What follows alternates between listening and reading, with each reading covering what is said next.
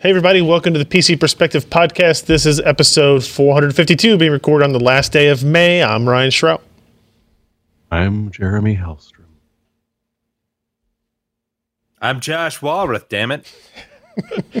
and I'm Allyn Malventano. Oh, everything's all better now. So uh, it's a busy week, guys. It's Computex week, uh, and that means we don't have a lot of time to sit here and do things like write stories during the show, whatever. We got a lot of Yeah. important content to really discuss, right, Allyn? Right. Because I know normally we have the podcast starts at ten, and so your deadline was moved up an hour, and Yep. maybe you weren't really prepared for Very, it. very busy.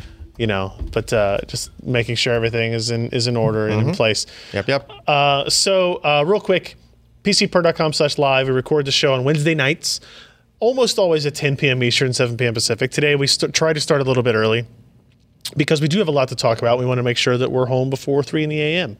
Um, so we'll we'll try to make that happen. We'll see what we can do. Uh, if you want a reminder so you can get notifications when we say move the show up an hour or we host other types of live streams, if you go to pcper.com slash subscribe, you get this page right here, asks for your name and your email address, and I send you uh, an email because that is how the contact information you, you gave me um, with information about what we're going to do and why and when and how and all that type of stuff. So please sign up for that if you can. Uh, and then, of course, we have our Patreon campaign continuing to run at patreon.com slash pcper.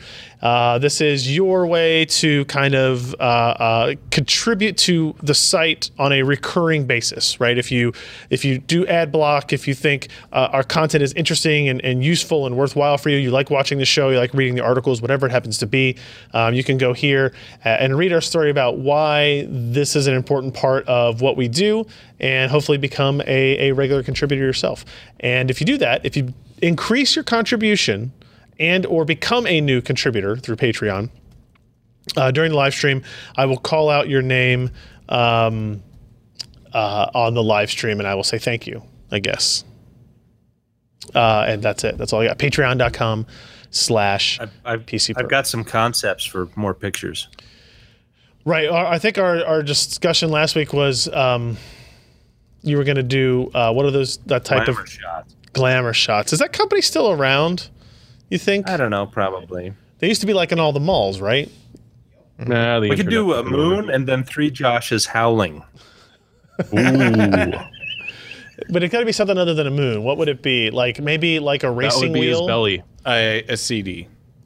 Ooh, an optical disc. Yes. Yeah, uh, like a Blu-ray optical disc. Yeah, Maybe physical a laser media. disc. Yeah. That's pretty good. That's pretty good. Somebody Photoshop that together for us. Hey, Josh, could you real quick um, look at the camera and make a howling face? Well, that's just going to get photoshopped for the for That's that's Wow. that's, that's, that's, Something else. poor. That's going to be bad. This Yeah, will end Alex, perfectly. you're not allowed to Photoshop on. perfectly. That's good. Look, and I don't know want what to. my face was like, uh, but that's probably the thumbnail for the show. All right, so um, we got a lot, a lot of stuff to talk about. So uh, I apologize uh, in advance if we touch on something very lightly and we move on. Um, keep in mind that. If you go to pcper.com slash podcast, we have all the show notes for everything we talk about. So the links to all the stories on pcper.com that we talk about. So like, say for example, Morry posted a review of the MSI Z270 uh, Pro Carbon motherboard and then say we had like a thousand other motherboard things to talk about. And so I just said, hey, you should go check out this review of this motherboard, this Z270 motherboard from Morry on PCPer.com. It seems to be a pretty rockin' ass motherboard. Uh, it's got Lightning uh, USB 3.1 Gen 2. I assume that just means USB 3.1 Gen 2 and that it's lightning fast, not that it is a lightning port that I believe only exists on Mac hardware. Lightning, it's the iPhone one. Yes, correct. Gotcha. Uh, VR Boost, I don't know what that is, but you can read about it on the review at pcper.com. I will always, of course, go to the last page of these articles to see, really check in on the CMOS battery placement. It is crucial. These motherboards always look so different without their LED uh, uh, Photoshop effects done on them, as Ken found out during the week of, a Computex. So this is actually a pretty low cost board. Moderately cost $165 from B&H, 175 from Newegg, 180 from Amazon. Um, uh, unable to run memory at speeds above 3200. That's kind of at a, a deficit, I guess, for that particular board. CMOS battery placement also in the weaknesses. Um, so something to keep in mind. This is a, a like I said, moderate cost board from MSI, the Z270 Gaming Pro Carbon. Check out that review, PCPer.com. Amazing, amazing, amazing things, things, things. Um, so now, let's move on to the start of the Computex onslaught of announcements. And I've kind of grouped these not in any um, numerical order or uh, uh, chronological. Thank you, chronological order. which This is order? I kind of tried to group them in, in ideas. Mishmash. No. No? So like the first segment's going to be about Intel stuff. We're going to talk about Core i9. We're going to talk about 8th gen perf claims that they've make, uh, X299 boards from just about everybody. Okay. Uh, and then we'll get into AMD stuff and we'll go down the realm that way. So don't think your favorite story isn't going to be covered. Um, our rundown is quite long. And uh, Did it's you say you got to two double letters on the yeah, on the I. I had never made a bulleted list in Google Docs where I t- hit enter and went AA, and I was like, hmm, That sucks. I think that means 27. That's Yeah. okay. Uh, so we may or may not have done culling or adding since then. We'll see how it goes. Uh, so, in a surprise to literally nobody, Intel did announce their Skylake X Kaby, Kaby Lake X parts, otherwise known as Core i9, i7 family now. Um, this is this can this so we don't have benchmarks we don't have processors yet. We basically were given uh, the specifications and pricing which is interesting of these parts. So this is kind of the important thing to really look at. They're actually uh, announced nine processors in this new form factor. It is the uh, lga 2066 socket. It is this is a new chipset x299 uh, but if you look at that table you'll see that there is everything from a $2,000 Core i9 7980XE down to a $242 Core i5 7640X. Um, and there's all kinds of interesting discussions to have just by looking at this table. So let's start at let's start at the high end, the impressive shit, right? So you've got your uh, 7980XE, which is did they did they have an ext- was it there was no XE, there's no extreme. well, there was an X, which stood for extreme because the other ones were Ks before. Yeah, it's like the now, 6950X. now there are a bunch of X's, so they had to add an E. Right. So now you know it's, it's, it's extra extreme. I think that's how that works. Um, so this is an 18 core, 36 thread processor. desktop processor. Yeah. This is No, this. notebook processor. Yeah. Well, it's only running at one gigahertz, but yeah, right. So I will say so. So Intel basically announced they announced a quad core, non-hyper-threaded, Uh-huh. quad core hyper-threaded, then a 6, 8, 10, 12, 14, 16, and 18 core. and what was their processor. previous maximum on a desktop? part? 10. So the 6950X stopped at 10 cores, 20 threads. Um, and then, you know, at the AMD Financial Day, we talked about it a couple weeks ago, or maybe it was last week, AMD announced Threadripper, which was going to be a 16 core, 32 thread part. And my guess That is might some. totally be the reason for this. it's not a coincidence that we went up to 18 here with this particular processor. I do, I mean, just looking at this segment, I will say, like, even if you just go from 10 to 18, there's too many parts here, right? Like 10, 12, 14, 16, 18. Um, like there's two to 300 megahertz, two to 300 dollars rather between these parts for two cores. Like the kind of person that says, I want the 14 core, but not the 16 core, but not the 12 core. I don't know what that segment is. I don't know. I mean, it's by money. Yeah, but I mean, if you're paying thirteen ninety nine, there's sixteen ninety nine and then eleven ninety nine surrounding it, Yeah. right? And if you're paying thirteen ninety nine, I, I realize everybody has a different limit, whatever it is, but like, I mean, that's almost 50% more for the 20 core. uh, yes. That's, well, I mean, money. the ten. There's first of all, there's no twenty core. Or the 18, Yeah. sorry. So I mean, uh, the ten core is nine ninety nine, and then you go up to eleven ninety nine, so two hundred bucks. Then you go up to the fourteen core, which is thirteen ninety nine, and then the four, uh, uh, sorry, sixteen core, which is sixteen ninety nine, and then the eighteen core is nineteen ninety nine. So um, you know, The question is how much money go do you down wanna when you bought in bulk. Yeah, price. The per core value has. I don't. We'd have to do the division here, uh, but I'd like to see what the per, per core cost is. Um, it's also worth noting. You look at the table. We don't know clock speeds.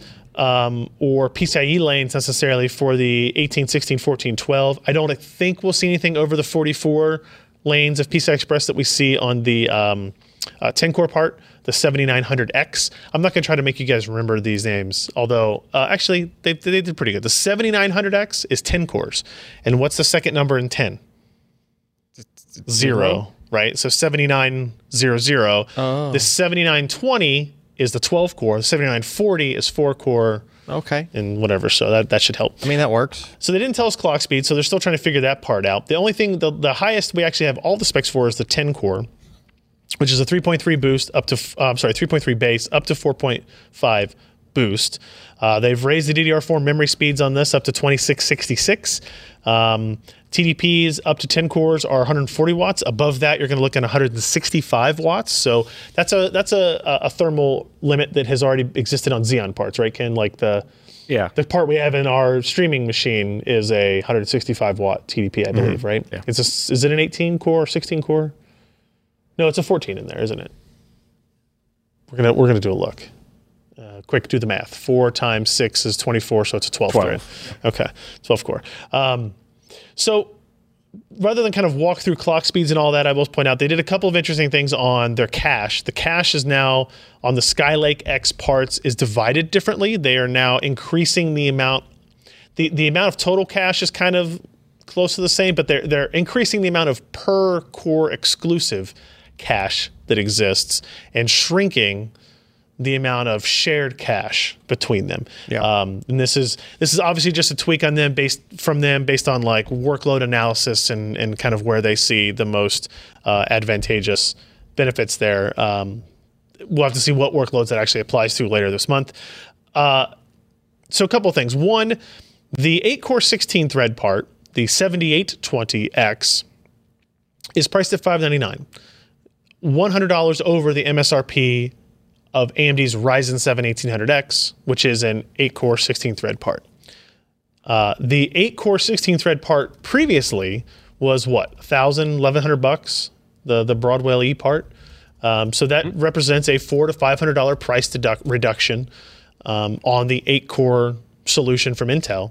And it's clear that this is a reaction to what AMD is able to do with Ryzen, uh, which is good right? And then you go down to a six core, it's down to 389. Now that six core part is less than the eight core uh, 1700X even from Ryzen, uh, but a little bit more than the 1700.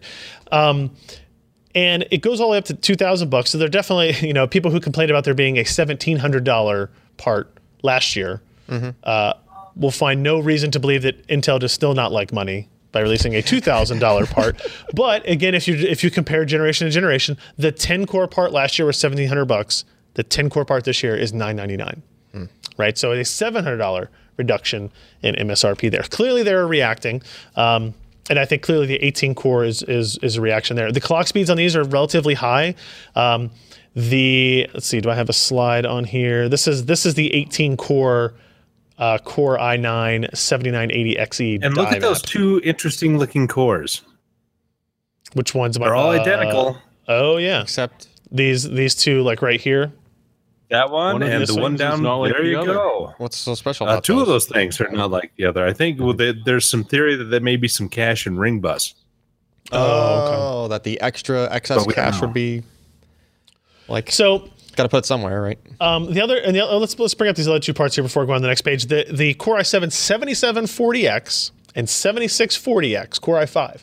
Those Look at all parts those sound, PCIe lanes. they sound Look at all of them. Sixteen of them. these are just these are Kaby Lake parts. These are essentially the same core architecture that exists in the 7700K today and the 7600K in your LGA 1150. Is it 1150? Yeah. 11, 11 uh, I would go 115X when I type it out, so I don't ever remember which which one they are exactly anymore. Think think of how many unused pins in that 2066 yeah, socket because these are in this. And they're only using dual channel how, memory. okay, I've, I've got a question about this. And have they addressed it at all? Is how do you know which DIMMs you can populate when you've got one of these Oh, in? which slots you I can mean, use. the motherboard has to have a silk screen Yeah. that tells you. yeah, that'll be up to the it's- board it's okay. Vendors. Because that's not going to be confusing at all. I 100 I 100% agree with you. Um, Hey, look, if then statements. yeah. if Kaby if Lake you X, cheaped out on this, then It's a big old uh there, there are a couple of interesting things here in the specs too. So there's there's a quad core non-hyper-threaded and quad core hyper-threaded. Uh, the clock speeds are like 100. The, like the difference between the 7740X and the 7700X is 100 megahertz on the base, uh-huh. not on the boost. no change on the boost. Um, so it's a little bit odd to kind of see these in here. I'm not going to lie. Like the DDR4 memory speed goes from 2400 to 2666, sure, but you still get the 16 lanes as um, as we pointed out, and you the the TDP actually goes from 91 watts to 112 watts. Okay. So Hyperthreading.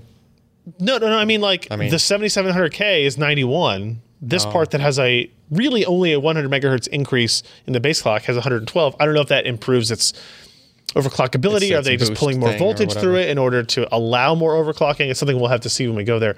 A lot of people have expressed concern, and I think it's a valid question about why these parts exist uh, at all. The four core Yeah. parts in this Yeah. platform. Why bother if you're going to have the? And and I, uh, the, the the argument I would make in their favor is that basically Well, upgradability. Then there's You already the upgradability options. Like so, if Yeah. you like the X299 platform for reasons which we'll talk about, And you we want to keep motherboards. your X299 platform. Yeah, I'm sorry, that's four years ago. Never mind. no, no. Like Yeah. if you like the features of that platform, but you don't want to spend thousand dollars on a processor, you can spend as little as 242. It's true.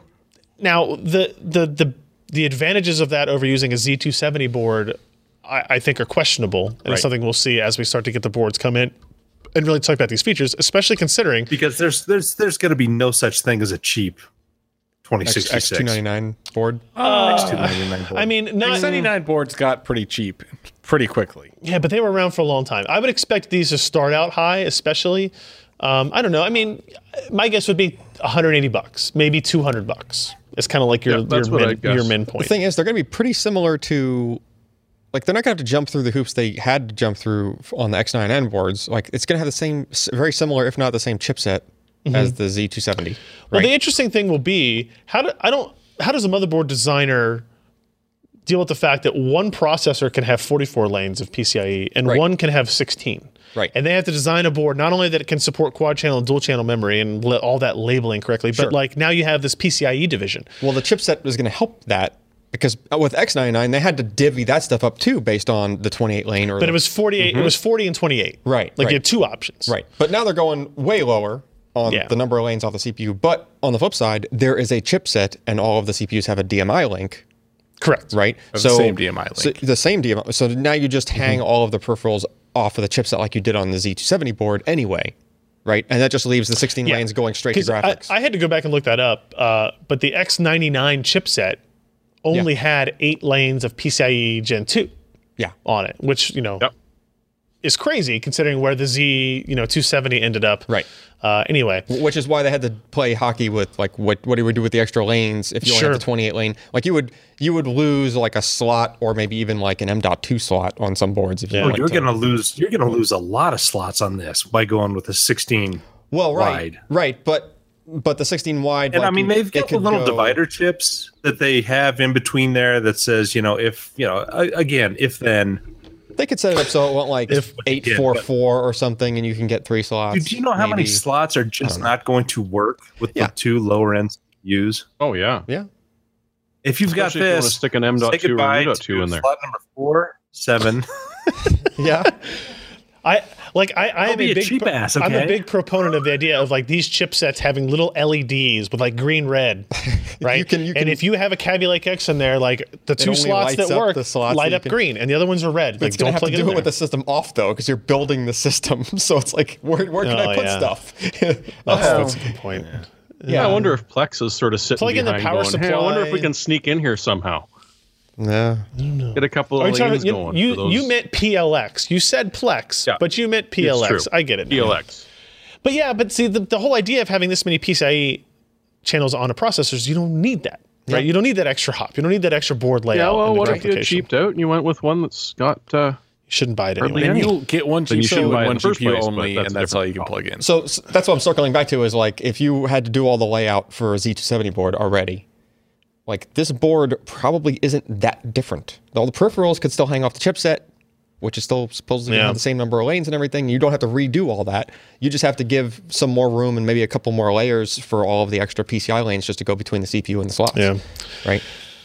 Uh, a couple other points on this before I forget about it. The uh, the Skylake X parts have a new feature called Turbo Boost Max Technology 3.0, which is updated. guess the Th- this was the idea 2.0. of the most favorite core on the 6000 parts, 6000 series parts, Yes. where like one of the cores would clock higher. Yep.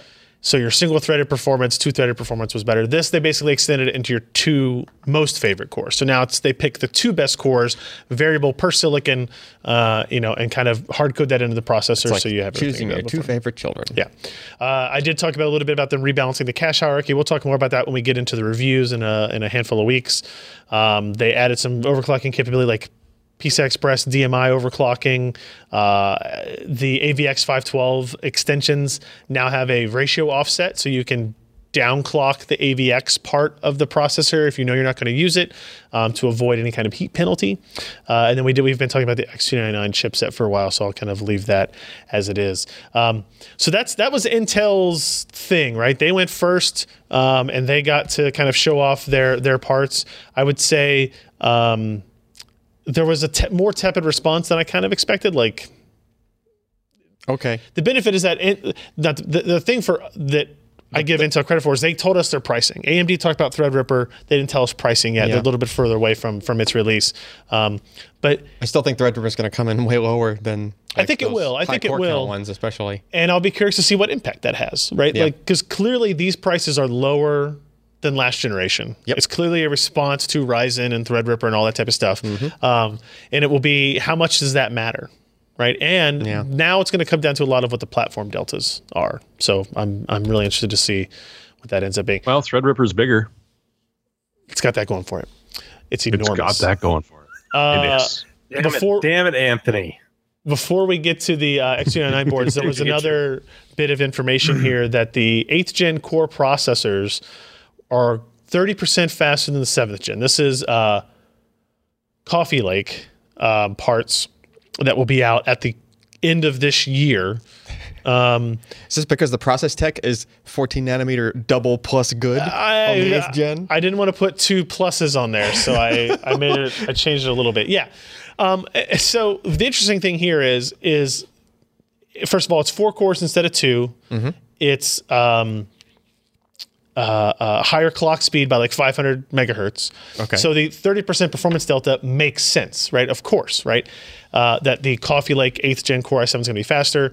Uh, but the important part here is, is they're doing it inside the same 15 watt thermal envelope, right? so pretty regardless of yeah. what what what the spec is, clock speed, uh, thread, core count, anything like that, if you can increase performance by 30% gen to gen Yeah. And stay within that same thermal envelope for mobile devices, that's that's important. Not only that, but doubling the core count. That's, Yeah. you know, It's impressive, right? So so don't buy a laptop until the end of the year. until Well, until those are out. I mean- guess. I, I, I would I would say that um, single threaded performance is still the most important thing for mobile computing devices, all that type of deal. But uh, it's still it's still it's still impressive to see uh, these particular things going on here. So Yeah. that's eighth gen for there. Let's talk about X299 products. We've got a ton of those. Asus, we'll start with them. Announced their ROG and Strix and Tough and what's the other one? Uh, Uh, Prime. Prime boards. So Rampage. Um, Ken, you did these uh, the Asus post here on the ROG and Strix X299. Other than looking very illuminated, um, what Wait. stands out? Anything? Uh, well, if you look at the IO Shield, you see that sweet five gigahertz thing. Oh man, I do. That's right not a sticker. That's a display. Oh. It's oh, I, uh, live dash is I believe what they're calling it. Someone with the article up can look at. it. I don't have it up right now. Uh, live dash is what they're calling it. I believe it's it allows you to put uh s- like system information on there, so you can do like temps or CPU utilization stuff like that, Hmm. or you can have it display custom graphics and custom text. That which is FU you Can Can I Yeah, put that exactly. on there? Okay. I can put my Windows there. tiles on it. I have I have a stupid question. Can you invert the display? no. Of course not. Like, why? I, I don't know that for sure, but no. Well, I mean, Allyn. maybe in the software there no might be a one, checkbox. No one for has it. inverted ATX cases like you. Damn it. Hey, the Silverstone Raven is a thing. We've seen it from Well, time that's to time. that's the wrong way. His he he has 180 degrees Yeah. inverted ATX. I'm an inverted ATX. what does that mean? The GPU is Silverstone upside is 90 degrees. You can see the nice side of GPUs in the system. The Silverstone is only a 90 degree turn. Oh, okay. I gotcha. Yeah, yeah, yeah. I see. I He see, I see. installed it upside down, is what he's saying. So this is the Rampage Six Extreme, right? Yeah, this is this is their. They pretty much said everything, like including the kitchen sink in the press release. Right. It was very close to that terminology. It was like we threw every feature we could possibly think at at this motherboard, Like it has 802.11 AD. and a 10 gig NIC on board.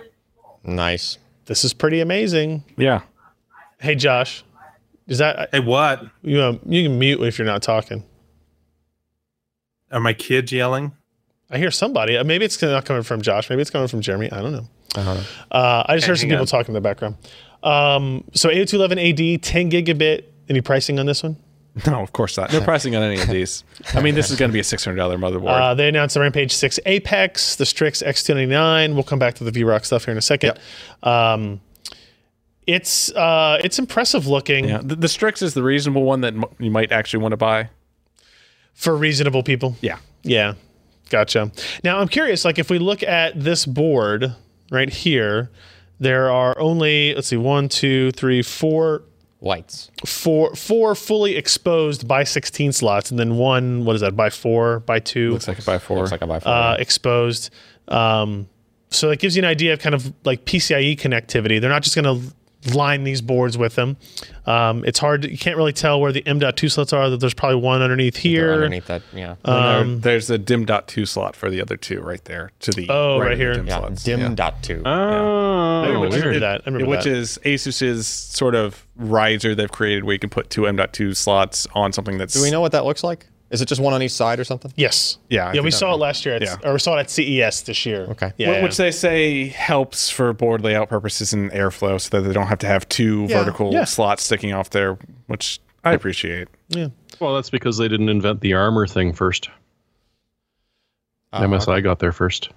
Armor? The heat shields. Oh, oh, oh, gotcha, gotcha, The, gotcha. the- the I other think they cool call it one- armor. The, the other cool board in this category is the is switch, the switch off me for a second. Or switch off this for a second. Go ahead. Yeah. It, it's the Apex, which is the super overclocking one, which is actually stripped of features. So it only has four DIMM slots, and you're not going to find like the OLED, OLED display and a whole bunch of other stuff on it. It is like the this is the highly optimized trace path route for overclocking. Like this is what people are going to use to make to hit records and to Right. achieve the fastest possible clocks. So me. Yeah, exactly. You you with your LN2 pots over there, you, going to be perfect for you. I got uh, a total side note. When I was getting my hair cut, there was a guy, there was a woman telling a story about like she was going to her first concert. This was like a 50 year old woman. She was going to her first concert. And the man whose hair she was cutting had to have been 85. And he said, Well, my experience, the only way to get through a concert like that is to take two doobies with you.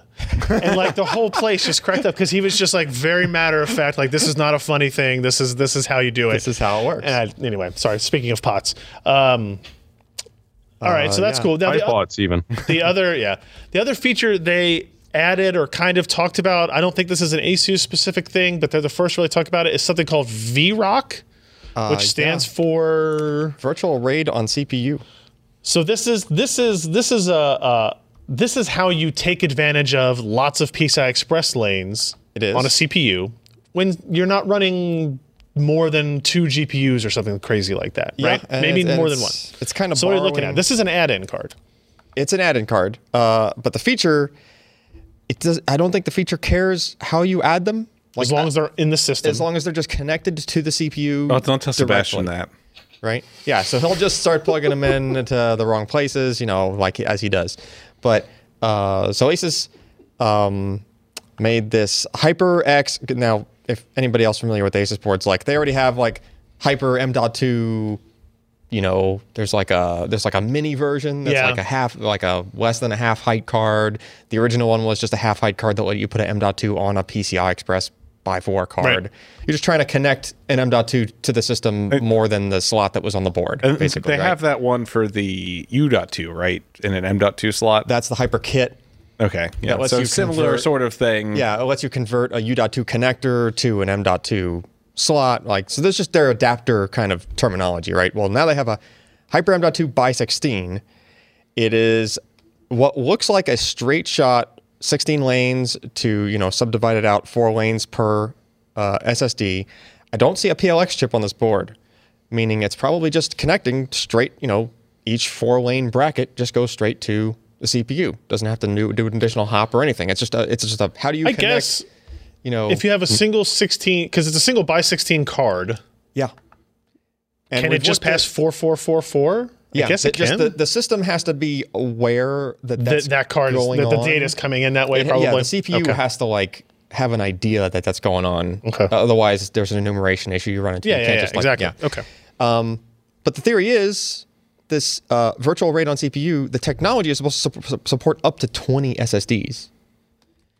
So now you might not be able to connect 20 all at the same time to this. At least 20 by fours, because I mean, how many lanes do you got? Like 44 on the highest end, yeah. Yeah, so you they'd have to all be by two, and you'd have to be using. Uh, j- just do You by know. four, then have a by four GPU. yeah. So, so like getting to even ten would be tricky here with by four SSDs, right? Um, but uh, they showed a demo of two of these by sixteen cards in a system. Uh, so eight, you know, Eight total M.2 SSDs, yeah. all showing up in the BIOS, all in RAID zero. Um, and it was bootable. That's catch number one.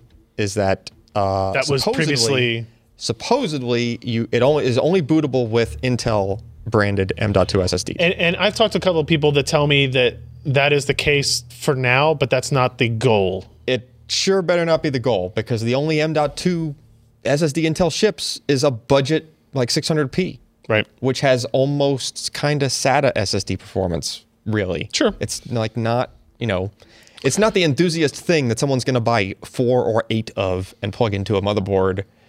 You know, okay, Sure. So that's cache number one out of the way. Hopefully they rectify that. Uh, cache number two, if you want anything above RAID zero, so this tech can do RAID one. It can do Is there a five. RAID negative one? No. Well, that's what you run. Yeah, that's when you touch a raid. Yes, exactly. Noted. If you want a mirrored RAID or uh, RAID 5, you would have to purchase a dongle. It's a key. It's a key. It's it's a dongle. It's, a, a thing key. you plug in to enable a feature. a key sounds like a software thing. This is a hardware dongle. I dongle. use keys to get in this office every day. Yeah. No, you don't. It's there's a special spot on the board right next to one of the SATA ports. You actually have to plug this little tiny, looks like a little mini USB key kind of thing, onto the board to enable the RAID 1 and RAID 5 features, which is confusing because if the onboard M.2 slots are using the Z270 style chipset RAID, mm-hmm. that stuff out of the box supports RAID 0, RAID 1, RAID 5. Okay. So now you're going to have, if you want, if you had three SSDs, you could have RAID 5. But if you want to move to this other thing, you have to buy this card to put the fourth one on. Yeah, I And then you have to buy a hardware key to do RAID 5. Like, assume you were previously doing RAID 5 with three SSDs. So now you're buying two separate items just to get to the fourth. I, I, I think this add-in card is going to come in the box of a lot of these Asus motherboards. Probably. I- just and I- think and I- that I- the, here- the key is like just such a. no. I see. Here's here's here's the viewpoint I, I take from it. Right is, uh, if you are going to do this, in my opinion, you're going to do RAID 0 Mm-hmm. So, I agree with you. And RAID zero is included. Doesn't need the extra key, whatever. Yeah. Right. The the number of people that would do this and and and care more about data reliability than about data speed, Yeah. I think is going to be pretty small. And the people that do that are exactly what Alex brought up earlier, which is these are the people who are going to do, you know, they, they want to use this as database caching systems, right? Yeah. And the reason Intel has this key uh, and this kind of they feel like they need to charge for this is because it is something they charge for on the server platforms today.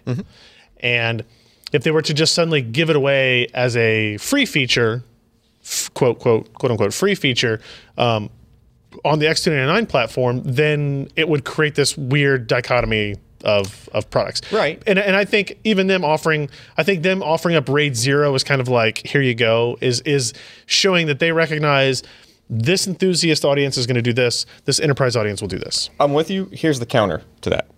If you're running a database server on it, you don't need to boot from that volume. Mhm. Nope. right?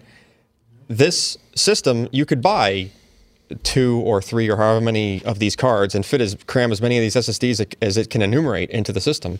They'll all show up in Windows or Linux. You could just RAID it on the on the OS side, But you're losing performance that way, probably. it's still software RAID. Well, we don't know how the Intel RAID works. Right. They might be using like certain extensions built into the CPU or something to make it not as CPU They, intensive. they could be, yeah. I'm just saying, but like Or what? That key is adding physical connections. No, no, no, Doesn't no, make no, much no, sense. The key is purely- DRM. It's purely a DRM Well, thing. The, this- physical it- the, rights the key, management. as far as we could tell, has four pins, so it's not passing anything through. It's just it's those bloody cards they sold in Best Buy that'd get you an extra couple of hundred megahertz out of remember your those. Intel CPU. Remember those? Yeah. So Yep.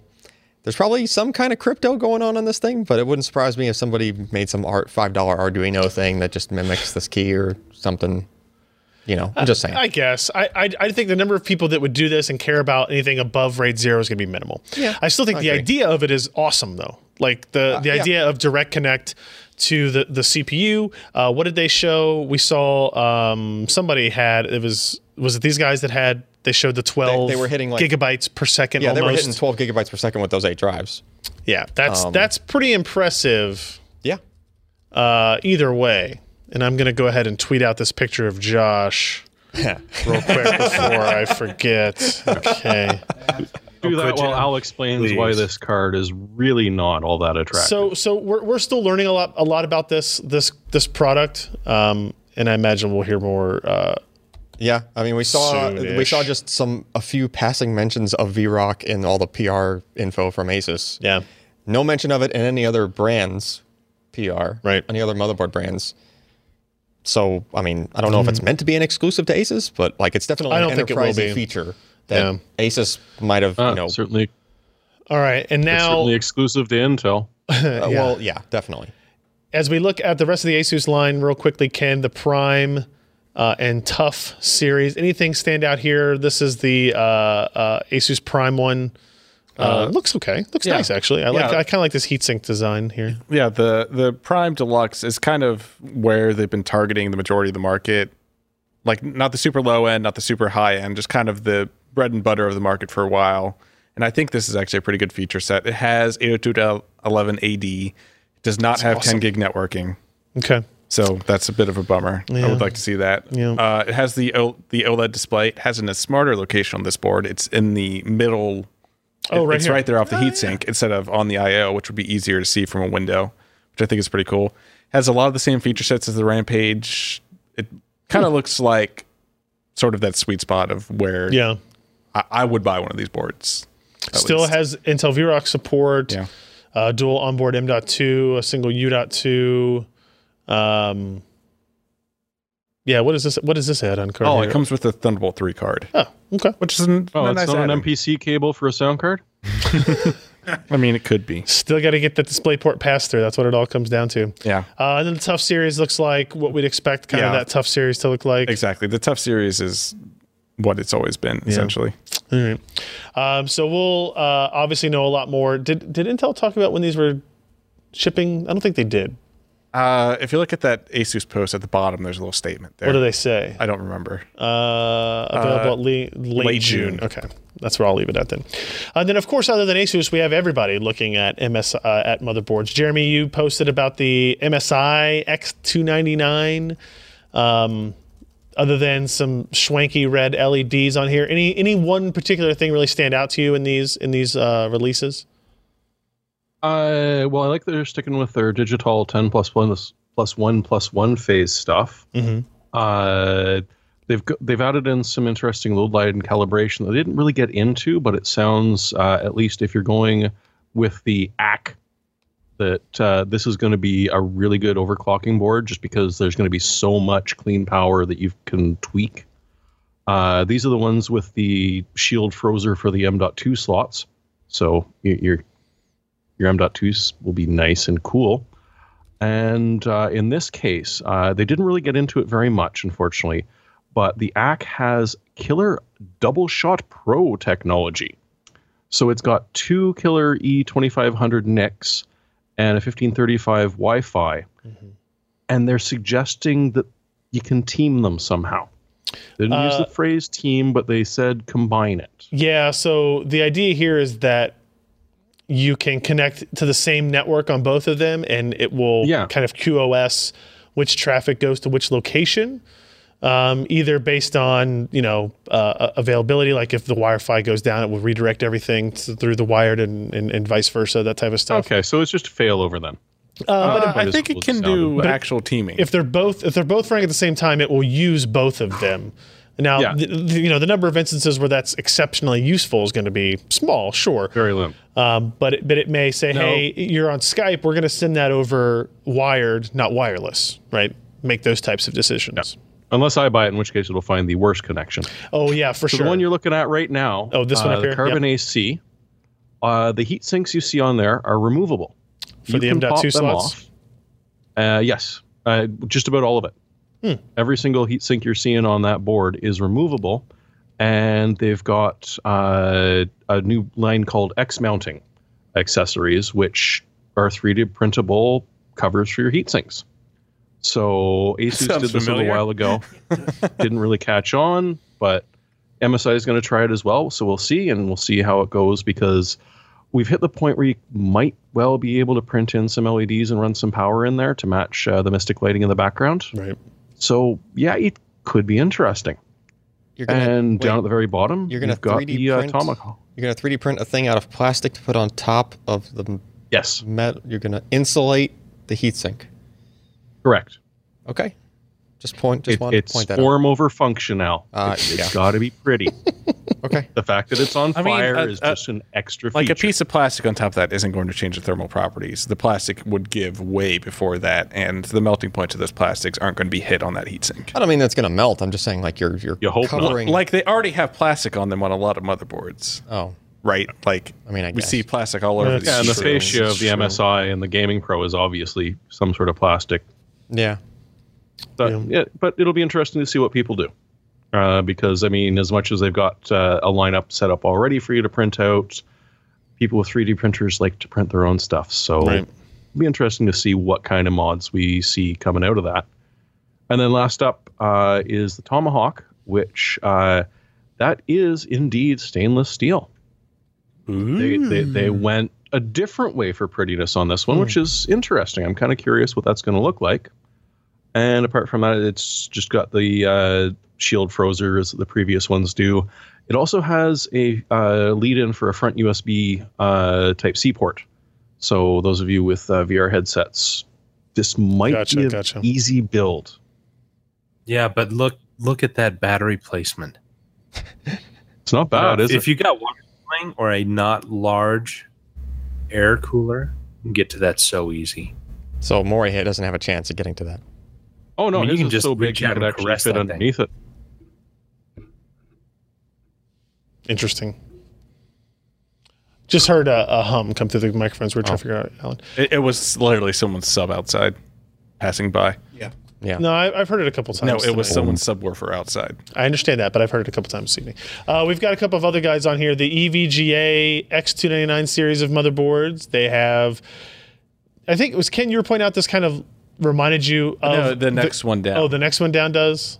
Oh yeah. So this kind of matches up with their ACX or their ICX cooler designs. on the TI at least, the 1080 Ti. Yeah, yeah, yeah. So they've It got looks their, awesome. yeah, and it, and it's I would say compared to the previous two s- news posts we look at, pretty minimalist. I'm just in the glad long that they well. somebody's finally had a motherboard that matches one of their GPUs Yeah, because it's usually like there mm. is none. Yeah. Like it just doesn't. It's not a thing.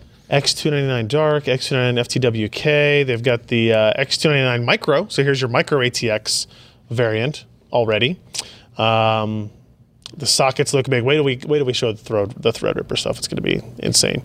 Uh, so EVGA's got It will some be the coming up. size of that motherboard. is yeah almost as well. Uh, and then if you want to go even smaller, Mini ITX from ASRock. This is my new favorite motherboard. This is a Mini ITX X299 with uh, uh, it's got what's using four s- yeah SODIMMs SODIMMs, but it's still got two gigabit Intel Ethernet. Um, look at it's, look how it's jammed to those SATA no connections up on the right hand There's on the right hand side. I, I think there's M.2 on the back. Yeah. What's the riser for on the right side? Uh, power, Power delivery. faces. Power Oh. delivery. Oh, jeez. We got a wireless connection up here. It, it, it's pretty funny. The first day of the show, when people got photos of this motherboard, the spec card to the right of it, you can see it crosses out now, but it said three-way CrossFire and SLI support. Yes. In theory, Whoops. Well, okay. ASRock always does some uh, some crazy stuff like that, so it's it's interesting to see. I, I want to see their ITX X399 board. X three ninety nine, Yeah. like the Yeah. Threadripper. If anyone will do it, it'll be ASRock. I don't. Where's I don't the half, half the motherboard will be a daughter board that you just like It has a dartboard insert. with four slots. It's just on a it. cube Yeah. where you put it, It, it will cooler in the actually middle. be a giant heat spreader with a motherboard on the back. Yeah. it's weird. Well, you remember the Gigabyte when they had the big risers for uh, power supply True. stuff. It's it's all it's going to be is just You'll have to yeah. You'll have to flip it around the other way so that the you, you put the C, you put the CPU on the back. Yeah. You just make it like a 22 layer board. you attach it to the cube, and then you just add the risers around it, and all the cards just mm-hmm. kind of like mm-hmm. fan out. Yeah. RAM sticks out the side. It ends up being interesting. it ends up being just as large as a regular ATX system. By volume, yes. And just think how Oh, nice man, skip that CPU across the lake. it would be good. So. So we're, we're kind of already joking about. it. Let's move into what AMD had to show. The first thing I want to talk about is uh, they did demo Ryzen Mobile last night, which is not. So we'll talk about it. An Asus notebook that was announced at Computex that uses Ryzen, but it is a desktop Ryzen part with a discrete graphics. This um, demo they showed last night was the Ryzen Mobile SoC that actually has integrated Vega graphics on it and it is a sub 15 millimeter ultra portable form factor. They didn't talk about anything about performance or specs. It's a quad core part, quad core eight thread. Um, no details on you know what the TDPs are and that type of stuff. But it's it's pretty interesting to see that they would be able to demo this currently. Um, Before we've seen desktop Vega. Well, that too. That too. Uh, they've already integrated it into an APU for what do they call these now, Josh? They they, they call they don't they're going to not call them APUs anymore. Is that right? I think. Did they even mention like how much of a Vega it is? Looks like we might have lost Josh. You can work on Like- repairing a Josh. Do we, do we still have? We still do have Jeremy. I see him down there. yeah, Um, but can we ever fix Josh truly? No. No. No, I mean that's a perfect match for his normal position. Like like deep in thought, not quite understanding. A- Anthony, if you're watching, There's that's, another that's one your for cue. him. There's another one for you. There you go. Uh, so it, it's worth pointing out. Like so here here's a picture of the Ryzen plus Vega chip itself. Right, significantly smaller than Threadripper. Um, Yeah. No HBM. no HBM. Also like, that. So and that's and that's what. Oh, uh, it'll be curious to see is it just using like DDR4 as its main memory, or will they have like a higher power variant that has like a L3 cache on it or an L4 cache kind of thing, like uh, uh, Intel does with their Iris graphics? Mm-hmm. Um, What if they did like GDDR5, like an Xbox or PS4? y- yeah, I mean, it's possible, right? I mean, yeah, If for main system memory as Yeah. well. You mean? Yeah, like you I mean, th- this is stuff that you're not going to be building. It's stuff that's going to it's OEM. So Right. You, you mean, yeah, you could do it. I don't know what the downsides are to using GDDR5 for system memory necessarily. Um, but I mean, clearly they do it on the Xbox, so they could do it here. It's running an operating system and all that type of stuff. Uh, So this was just kind of a tech demo saying, "Hey, look, we've got it up and running." Um, all they showed was it playing a video of I don't know what the hell that is. I think it's their aliens thing with the Somebody with the mask on all it. the money they paid to be in the aliens movie that kind of sucked. Gotcha. Apparently. Gotcha. So that's that's that's a end of 2017 pr- i- i- at earliest, I think, type product release for that.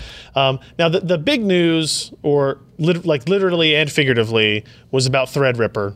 Um, the first, the one piece of new information that they announced at Computex is that it will have 64 lanes of PCI Express 3 on every Threadripper part, not how many like slots 64 on need? some and 28 on some and whatever. How many slots do you need It's on the worth pointing motherboard? out four of these lanes will be necessary to communicate with the chipset if you have a chipset on the board. Oh darn! so you only have lost four. 60. You only have 60 Only left. sixty. And I'm not going to need to buy This a is, key by to the way, a unlock these? picture. Yeah, you That have to buy a key to unlock That's them. not like a like a blown up 3D printed mock-up of what the processor looks like. That's actually the size, and that is not a very tiny person holding it either. It makes for a great coaster for cold drinks. Oh yeah, yeah, yeah. yeah. Yeah. We should Wow. get him to set us some dead ones so we can. While it's running, it makes a great coaster for cold drinks. yeah. To keep it cool, you need that. the drinks right? won't be cold for very long. Yeah. Uh, they did a demo of it running uh, all 32 threads in Blender. Um, They showed a demo of it running four Radeon Vega Frontier Edition cards, doing some ray tracing. They did a demo It's not of like real time ray tracing, even like. well, I mean, it Real was time ish. real time ish. It's Yeah. still, you know, it starts out fuzzy and comes into comes No. into focus like like ray tracing. But it's again, it's using all 32 threads. It's it's it's it's running through it quickly. Uh, and then they also showed a Radi- two Radeon RX Vegas, the gaming version of those cards, running on Threadripper, running the the new Prey game at 4K Ultra. They didn't talk anything about frame rates. They didn't talk anything about performance of anything like this. Um, There's been Now- lots of speculation. lots of speculation, probably all of it completely wrong, trying to count frame tears in a streamed version of a captured game of, output. of unknown mixed frame rates. yeah. yeah. Uh, so don't count don't don't don't worry about that. And I think Raja did tweet some stuff today about that. he that. said that it was over 60, yes. over 60 frames per second Yeah. on Prey at 4K Ultra. Uh, and, the reason that they showed two of them was not because they were afraid to show single GPU performance, but the point of the demo was to show the scalability of Threadripper and using all the PCI Express or using some of the PCI Yeah. Express slots. Now you came back to the question of what the hell do you need 60 lanes of PCI Express Well, for? yeah, what are you going to plug in? so Everything. anything Everything, you want, Allyn. Allyn. But this is meant to be a desktop part, right? uh, yeah, like a desktop workstation. And you said part. four lanes to the chipset. Why do you need a dang chipset? Just Uh, you know, extra right SATA and stuff. Who cares? Go straight to the CPU. Audio. Uh, I don't know how the enumeration works with that, right? Because the, the the Zen processors and Ryzen processors are a little bit different because they do have some.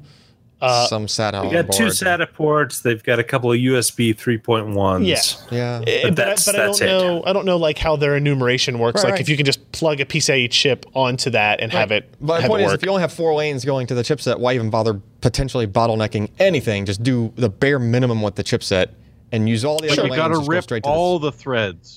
and there actually is a precedent for this on the Ryzen platform because when they started talking chipsets in the beginning, they they're still like the X300 chipset that we haven't seen that's meant for mini ITX AM4 Mm-hmm. boards. That's literally just a lane of SPI to do stuff like IRQs and counters and stuff like that Ah. Yeah. for like actual Everything IBM else- compatible PC Everything else is just CPU lanes, right? Yeah. Yeah. Everything else is just coming out the CPU, the storage, But the still, I PCIe mean, even if you take if you took a given system and you took all the stuff that's like, I mean, think about that. So the Intel chipset is how many lanes? Does that offer? Twenty eight. The okay, uh, the X299 has 24 lanes of PCIe 3. Okay, and then the CPU itself would have 40, 44. potentially, or 44. So now you're getting to 64 territory. Like, holy crap! I'm just saying, like if you if you want two full by 16 GPUs, that's 32 lanes. It is, yeah. That's half of them. Now you're half. Now what are you gonna do with that? Now you get now you want f- you want four four lane M.2 SSDs. Boom, 16 more gone. Yeah, still got Damn it, you've left. only got, Only got 12 left, left. 12 left, yeah. What do you, I mean, you're Oh, darn. practically starving for PCI Express at that point. I'm gonna mine so many bitcoins. how many how many lanes do you need for a You 10 only need like buy one to Yeah. buy bitcoins. What about what do you need? Four lanes for a two a dual 10 giggy card, maybe That's something true. like that. That's true. Right? Those you know, you can plug are- those in. Those are bandwidth hungry. um, you know, external storage Hey, you controllers. feel like capture having two cards. May- Thunderbolts? Maybe we get a Thunderbolt add-in card that works true, with that's true. these. Right now, you're going to need more bandwidth Okay, for that. okay. Oh wait, you're gonna need more bandwidth so that you can just put your PCIe outside of the case instead of inside the Exactly. case. I wanna move. then You're not solving the usage problem. I want to move any. my PCIe somewhere else where it's easier to I like utilize playing it. old games with physics, so I want to plug an NVIDIA GPU into my external box. Oh, okay. you know? I, I just think I think AMD like if AMD so the disappointing part for AMD is they announced 16 cores, 32 threads. Everybody's like, "Holy crap, this is amazing!" And Intel said, "Eh, what about 18?" Yeah. Uh, and the advantage, the, the, the advantage Intel obviously has is that they have this entire, like they can go open up the cabinet in their office and go like, "Well, we got all these Xeon parts." Yeah. Uh, they take Time to relabel these. they take exactly one down and they're doing. erase the cover,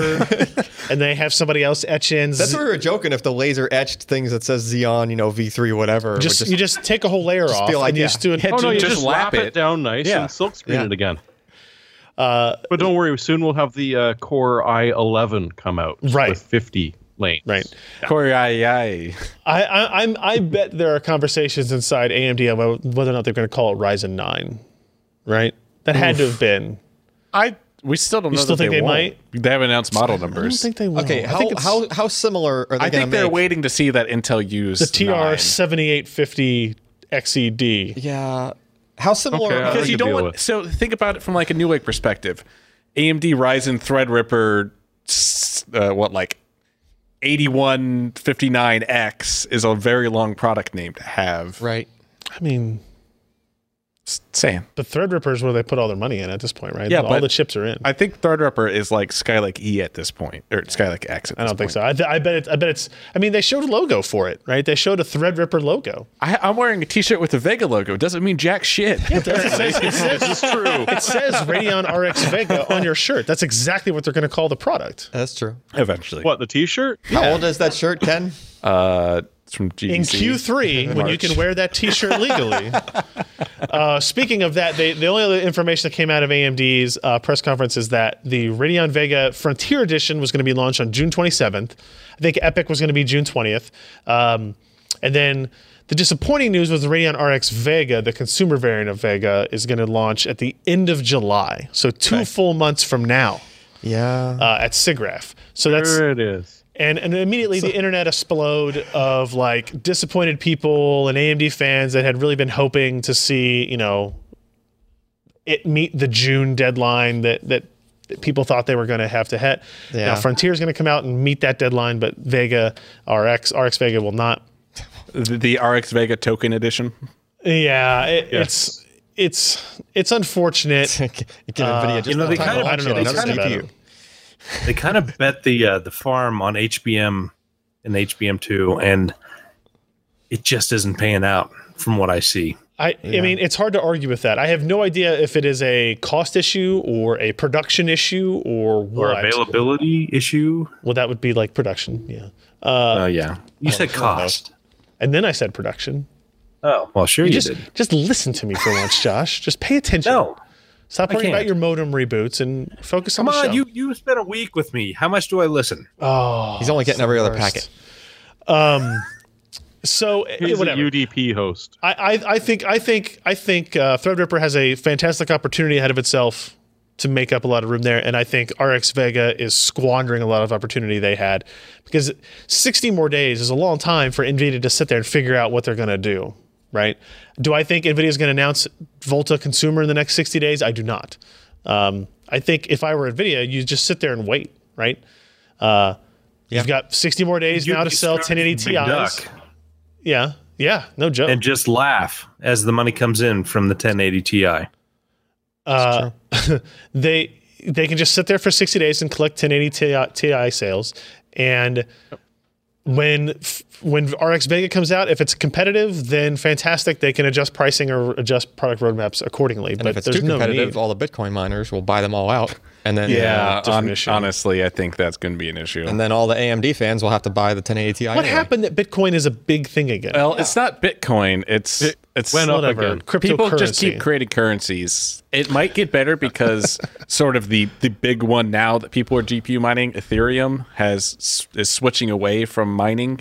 Apparently, you, that's a thing that cryptocurrencies do at some point. Is they switch away from mining to a proof of concept or I don't know some weird Once shit they get like enough that. currency floating around, is they do I- something different. I, I don't Yeah, know. they would just wait like for that. someone to buy them. But there's and still all these little them all rich. cryptocurrencies. I've been mining a little this week on the machines at the office just to drive up the heat and power yeah, bill. I noticed. Uh, just to kind of see where the stuff is at now. And like, there's an application I'm using that will automatically just like pick the proper cryptocurrency to mine with your with like your horsepower at the moment and like what the market's doing, like what's everything's worth, and just kind of then it So pays how you many out in machines of Bitcoin. yours got hit by uh, WannaCry anyways? You need all this Bitcoin in a hurry. it's true So, so are, are ASICs still a thing? Uh, so each crypto, Oh, yeah. well, not each cryptocurrency. Guys, this wasn't on our topic list whatever. There there are a couple of there are multiple different algorithms that cryptocurrency can use, and some of them ASICs aren't good for by design, and some of them ASICs haven't been designed for. like yeah. Bitcoin, you can't even really ASIC mine anymore. It's just so difficult. But like there are CPU only it. currencies and like ones that are targeted specifically towards GPUs. That's kind of where we're at. Anyways, uh, before I move on to the next coin. when I yeah before I move on to the next story, uh, we did get three new patrons. Uh, Joshua Hansen has pledged five dollars. Thank you, Josh. Uh, White Zero, who is in the chat and wanted to make sure I saw all these emails, and I definitely did, pledged five ninety nine. Josh, Five ninety nine. thank you. And an array of toys increasing in circumference pledged five dollars nice. as well. Oh, I'll take that, Oh, dude. I'll buy that for five dollars. Uh, he did. He did. Uh, thank you guys very much for that. All right, uh, on to our next story. Ace, uh, the Asus. This was shown at the AD press conference. The Asus ROG Ryzen 7 notebook. Um, many people confuse this as Ryzen Mobile, uh, which is I can see how you might do that. Ryzen Mobile is the new APU combination. This is actually a desktop part. This is a 65 watt Ryzen 7 1700 CPU and an 8 gigabyte Radeon RX 580 graphics card. So a, a, a very different type of thing. It's a 17 inch notebook. It's huge. The Ryzen Mobile one we talked about before was like under under 14 15 millimeters. Um, this is a first FreeSync 2.0 capable display as well, which I believe does that mean it's HDR? Yes. HDR is part of that spec. Yes. I, I don't know if that's Everything right we've then. ever known about FreeSync 2.0. I think it might be a non FreeSync 2.0 display then. I, I've seen multiple marketing materials that said this oh. 2.0. Maybe they loosened up their spec and made it not HDR. I don't It know. would it would It would shock me. it would shock me if the first FreeSync 2 display is in a mobile device, is in a laptop and not a, a freestanding monitor. Unless there's Yeah. just a 17 inch HDR panel that's ready to go and it's more difficult to get up in size. There are some 15 and 17 HDRs being launched uh, by the other guys. Okay. All right. All right. Fair enough. Uh, a lot of good stuff here. 32 gigs of RAM. You know, 802.11ac, NVMe SSDs. Um, it's a big gaming notebook, but it's nice to see. You know, for AMD, this is a big deal for them because the gaming notebook has been dominated by Intel and Nvidia for basically ever. Yeah. Um, and so just getting one of these out there that is Ryzen based, so you're going to have, uh, you know, eight cores in a laptop for the first time probably, and RX 580, which is like GTX 1060 class graphics, right? So It's uh, it's the first ROG AMD notebook. there you go. Which, if you paid attention to the AMD press conference, you know that Asus launched ROG brand on AMD motherboard. That was the trivia that was given to us during, the, Oh, during the press conference. that's interesting. This the name for this, by by the way, for people taking notes at home, is the Asus ROG Strix GL702ZC. ZC are definitely two letters I put next to each other a lot when you have to say Oh, them. all the time. Yeah. So good job there. Uh, what do we got? A couple more AMD things. The AMD AGESA update 1006 will support configurable memory timings, uh, subtimings, and clock speeds up to 4 gigahertz. This is being pushed out to motherboard vendors uh, for existing Ryzen 7, Ryzen 5 platforms currently. I'm not going to bring much more up into this unless Josh or anybody has any additions, but just say to read Tim's post on it because it is well uh, uh, researched about what this AGESA, what first of all, what AGESA is and uh, what it means for uh, Ryzen platforms. Um, but so yeah, memory timings, VM. There you have it. there you go. Higher Does- speeds is better. Does this mean it also increases the fabric still?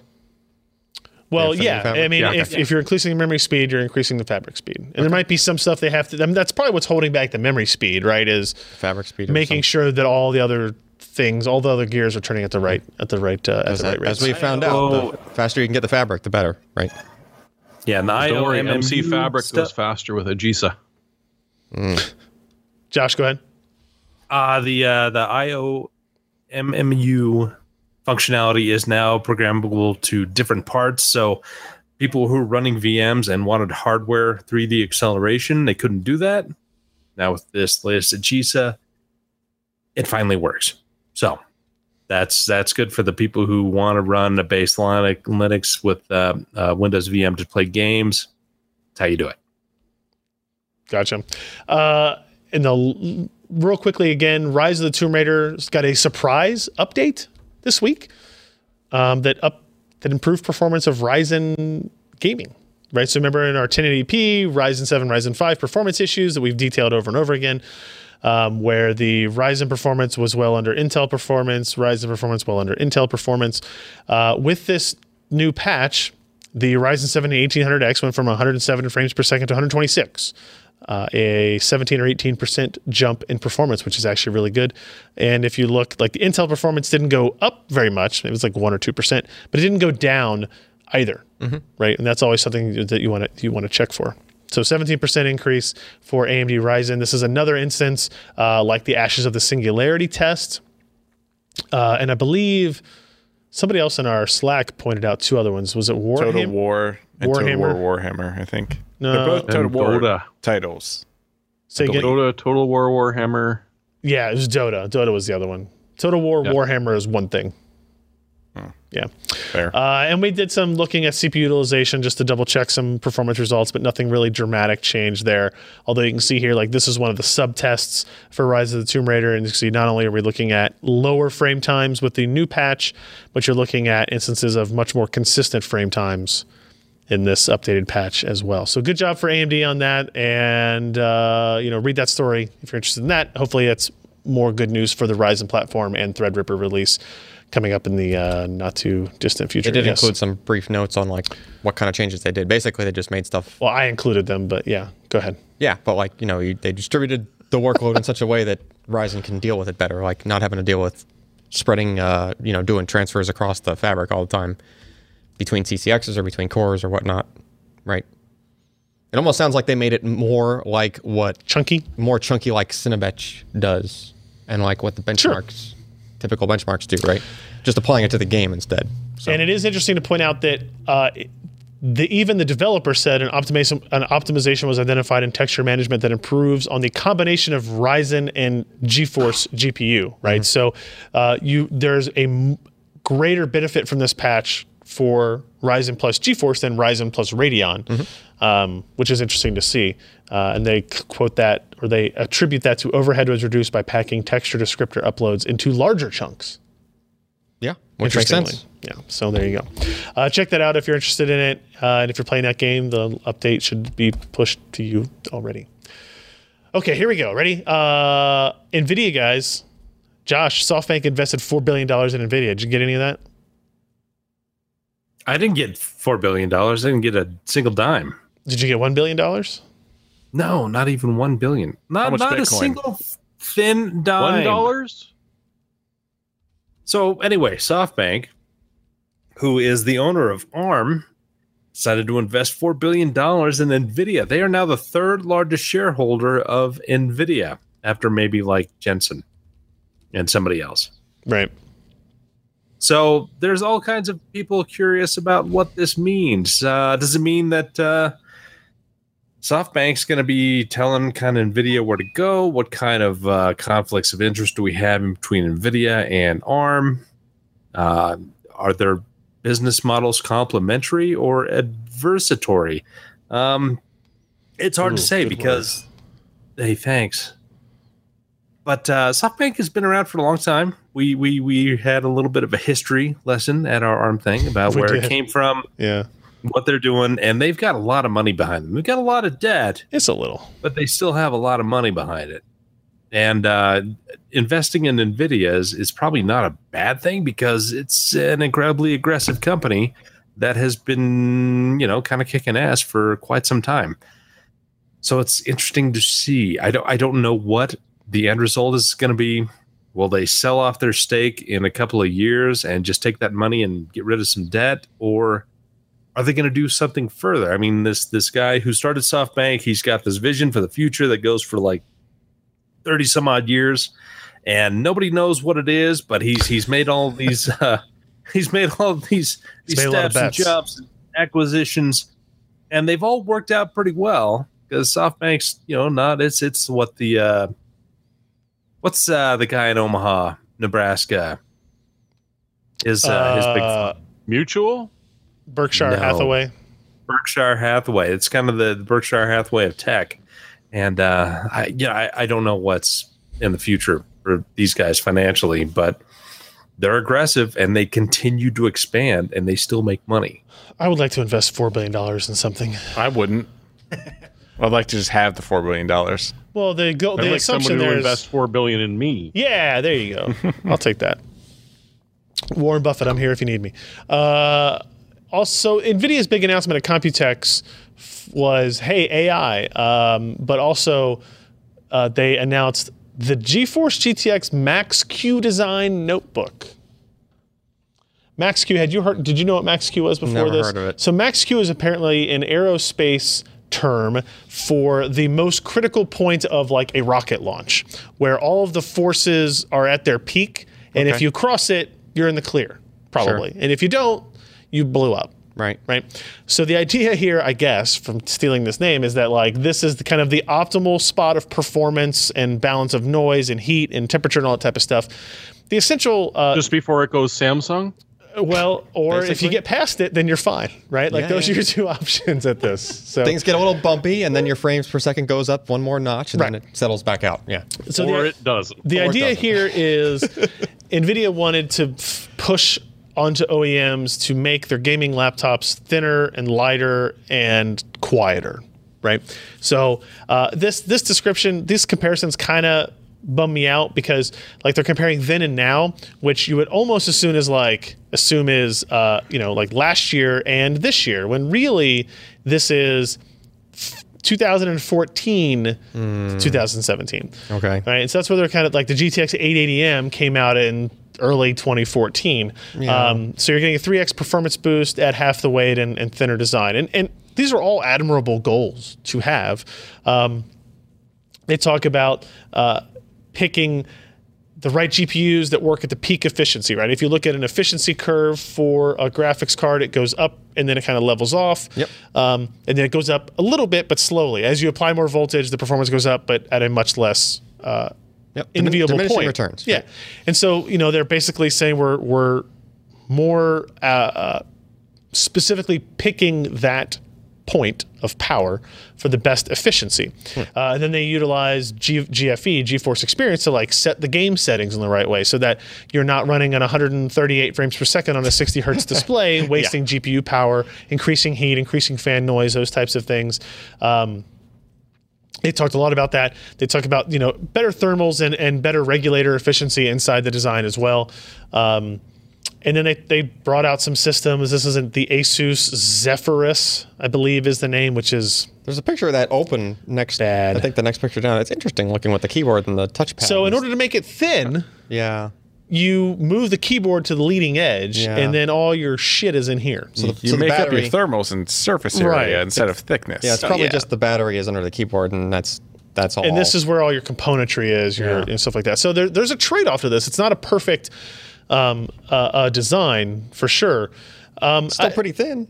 you know, and So the they- absolute lack of PR from AMD and the overabundance of ridiculous PR from Nvidia should be split up so we can get two rational companies, not just it's not the gonna insanity of names we've been having lately. not going to happen. Not going to happen. Um, eh, like I said, the idea is good, but I, I do feel like so they have they also added like whisper mode, which is like when you enable it, it actually will limit frame rates even more to keep target sound level under 40 dBA when it's plugged in. when it's plugged in, not just when it's Well, not. it, it doesn't work when it's I think it works on- in both. no, because battery boost is the one for when it's on I think DC power. I think battery boost is just part of whisper mode now. it's confusing. It's odd. Um, I, I don't disagree. Um, the one thing I will say about this is it's a good idea. Don't get me wrong. Everything that NVIDIA is promoting here is let's get these OEMs to build thinner, lighter machines. Two things. The performance of a GTX 1080 Max Q design implementation is going to be different than a GTX 1080 that was launched last year. Right? If you get a Launched. GTX 1080, what? In which direction? Like the max Q is going to be no, the max Q is going to be lower. It's going to run at, uh, in, according to in, Nvidia, 10 to 15 percent lower performance than a GTX 1080 in like a full size Okay. gaming notebook. Um, which to me is a little bit odd in that, Maybe you shouldn't call it a 1080 then. yeah, like the GTX 1080 should be a performance level. And I know this has always kind of been wishy. You know, this has always kind of been variable in, in notebooks With to, to a small and- Well, they've already done it with a whatever, and- 1070. The, the 1070 is not a 1070M Yes. when it's mobile. Even it's the just a specifications. 1070, but it's different. yeah, Yeah. the, the specs are different. Like it has uh, more shaders than the desktop one. Actually. I mean, this this Max Q thing might actually be performing on par with a 1070 notebook. It's it's probably close to that. Right. And so in my mind, like the naming conventions are a little bit disingenuous at best. I would also say that It should just call it a 1080 Ti. It's clocked at half the speed, but you know, you know, Yeah. like there it's there, a 1080 TM. there are already gaming notebooks like the Razer Blade B5 is under 18 millimeters thin, and they're using a GTX 1060. Um, like a full one, right? I don't know, maybe, probably. So the idea that like Nvidia created this idea is also a little bit shady in my book. Um, Yeah. But I, I kind of in, in my article and in my write up, I compared it to what Intel did with the Ultrabook thing several years ago, many years ago. Oh, where the CULV. well, well, there was no where there was already When they first started, the there were already Ultrabook thin and lights, but Yeah. not a lot of them, and they weren't innovating quickly. so right. Intel said, "You know what? Screw it. You guys are stupid." Ultrabooks. It has to meet these five specs: performance, power, thinness, battery, whatever. Um, in order to be called. under a thousand dollars, but we don't really mean that one. Yeah, Yeah. They didn't mean that. No, one. they didn't. Yeah. So to be called an ultrabook, and so now Nvidia is kind of doing the same thing here. Like, okay, we're going to create this brand. We're going to go through the effort of creating this brand and creating this market and this mind share about, oh, we want a Max Q design. What is that? I don't know. I want it. Uh, UOAMs have to meet these specs, and so it will push the gaming market, the gaming notebook market forward.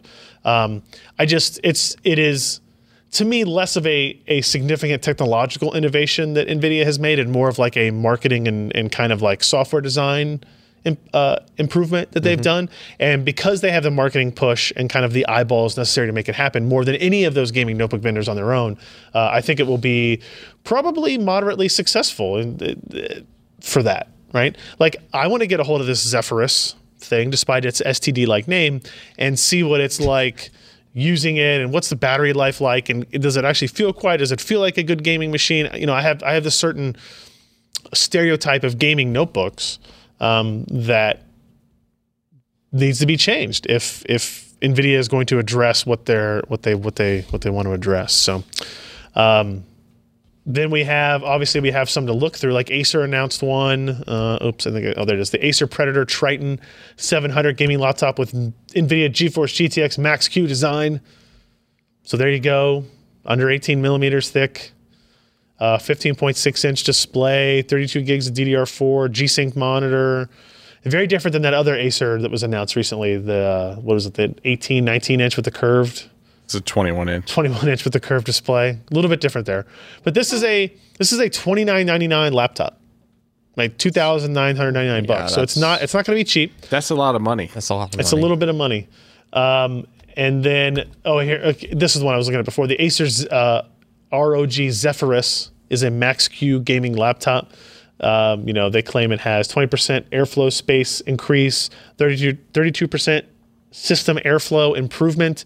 Um, quieter than other competing options, right? You still have enough thickness for full size HDMI, USB. Um, its pricing and availability starts at twenty two ninety nine with a ten seventy Max Q and two fifty six gig SSD, and then it's um, uh, twenty six ninety nine with a ten eighty and a five hundred twelve gig SSD. So again, impressive looking designs, not cheap, but I still really want to see what they end up uh, creating with this stuff. So that is uh, that's that's Max Q, and then uh, similar to Nvidia stuff, we've got EVGA launching their 1080 1080 Ti Kingpin edition. This is pretty cool. Guaranteed two gigahertz overclock. Here's my here's my here's my question for Jacob. I know you're listening, Jacob. If it's a guaranteed two gigahertz overclock, why are you not shipping this to me to test. running at two gigahertz? Because oh. they don't know the exact settings every single GPU will need to hit 2 gigahertz. Oh yeah, it'll have like what supposedly one of the three BIOS will just do that. You have to, No. but you have to flip to it. I No. thought no. No. No, one one of the BIOS isn't 2 gigahertz. You have to manually overclock it to 2, 2 gigahertz. Oh. But I think it's going to be very, like, hmm. it can hit it, but, like, you really got to work at it. It's not like a one click thing. Uh, Let's see. Claims that users will Is be able to achieve guarantee? greater performance from the Kingpin Edition compared to any other currently shipping GTX and ATI. That includes a guaranteed overclock of at least 2025 right out of the Right box. out of the box. Which compares to the 1480 base 1600 boost advertised for the 1080 Ti reference. Um, now, for the average consumer, that means I push a button it hits 2025. Yeah, but the, average it consumer does not buy a Kingpin. correct. I'd agree with that. Also true. Uh, and also, the average consumer doesn't pay anywhere from 100 to 400 dollars more Yeah. uh, for its video for their video card over others. I do note, like- note the power uh, connectors down here I do like Yeah. that. on the side panel. And like it's on the supposedly they reworked the whole like VRM. Like Oh, sure. Like it's Uh, their the- own VRM design. Yeah, the Kingpin design is kind of EVGA's flagship custom build, um, and it's priced that way. To be fair, uh, but I, I'm I'm super interested to see. And there's one of the versions of it that I think has water barb, water block barbs on it. Yeah, that makes sense. Well, that. no, it, I don't think you can put an E EVGA hydro copper like the block that already exists with 1080 Ti on this can? card. Oh, Like Oh, they they, just they, don't- they made the block compatible to this PCB as well. Gotcha. Or Okay. vice versa, whichever way they did it, which is cool. Gotcha. Uh, Zotac has mini GTX 1080 Ti's. If you go the other direction, they have this little tiny guy, These are awesome. Oh, it's so cute. yeah. They're tiny wee babies. 8.3 inches in length. Uh, it is the, and then this is a water cooled variant. Um, Which makes more sense. Which also looks size. to be two slot. Yeah, Yeah. yeah. Which that- is I stupid. find Yeah. strange. it's because that stupid DVI And they put the DVI on Exactly. The other, yeah, I, just, I don't know. And that should honestly be an optional thing. You should have a, a one slot uh, that you can replace, pull out, and attach. yeah, but you'd the, have to uh, detach the DVI DVI connection, and that's then- not a, So that's you not just a have a ribbon little cable floppy like a that goes into it. But the thing is that a lot of the SLI boards now will have a gap between the two slots, between the two slots you would SLI. Know, yes, the especially slots especially yeah, actually that's true because now you they don't expect you to go above two Right. hardly ever. Right. So it's almost like you don't really I don't know if need they make to a worry single. about that anymore. I guess they don't. They wouldn't make a single slot high bandwidth bridge. They call this the world's lightest water cooler. Yes, also true. And I, they might make a single I mean, slot I'm not a big water cooler, Mm-hmm. um, but I question the positioning of the inlet and the outlet. It seems strange that they're coming out directly parallel with the GPU as opposed to It doesn't. pointing up. It doesn't have to. You if you move you can go up the if you move those plugs to the outer end. That- I was looking at it and I was going, I bloody well hope that that's the way that they designed it, because Yeah. otherwise, what geez. tiny build are you doing? because there's probably uh there's they're probably wrap all the way around as far as what's threaded. So there's probably six total Like places you one, can connect. two, three on the bottom. There'd be top, edge, and bottom Yeah. for each one. Yeah, but- so that Well, it makes does more just look sense. like a but because barb it's sort of a render looking thing, I wasn't sure. yeah, it's clearly. I would imagine you can have the barbs sticking out the top or the bottom. Let's talk about the water cooled or the air cooled one. Yeah. Okay. that's the more interesting one. Let's be Uh-huh. honest. Yeah, it is. This thing is awesome. Yeah. Like, I really want to do a small form factor build now with this thing. I just wonder, is it really like how much can you push out of that card with? At least reference specs. Yeah. Sure, Right? sure. I mean, Like, so it- it's th- th- probably running reference, and I'm fine with it. for that. reference, this is the same size and looks like the same like cooler sh- shroud. Well, not cooler, but the same like fan shroud design as their 1080 Mini. Yeah. And Zotac is the only one with a 1080 Mini. Mm-hmm. So they kind of came out of push it. nowhere with like these really cool small form factor GPUs, and they're the only ones doing it at these perf levels. So they're- it's kind of like the default option for these high end small form factor systems. What are they doing now. so special that's letting them get away with it, or just nobody else is bothering to go Well, this small? I think it's Taking- probably I the Taking latter. sneaking chances. suspicion that these are going to be a little bit louder than your average uh, Oh, sure. GTX 1080 Ti. Yeah, I mean the fan profile is going to have to be faster to keep up. It's obviously. tiny.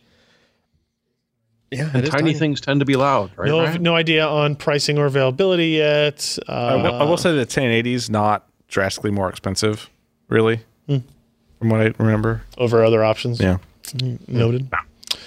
Uh, let's see. And our last kind of like little NVIDIA ish type thing here is the Asus ROG Swift PG35 VQ is an ultra wide 200 hertz display with HDR and G Sync. Jim wrote this up for us.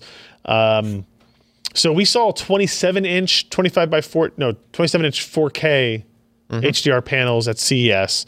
Now they're showing the ultra wides. Right, so this is 3440 by 1440 HDR, 200 hertz IPS G Sync.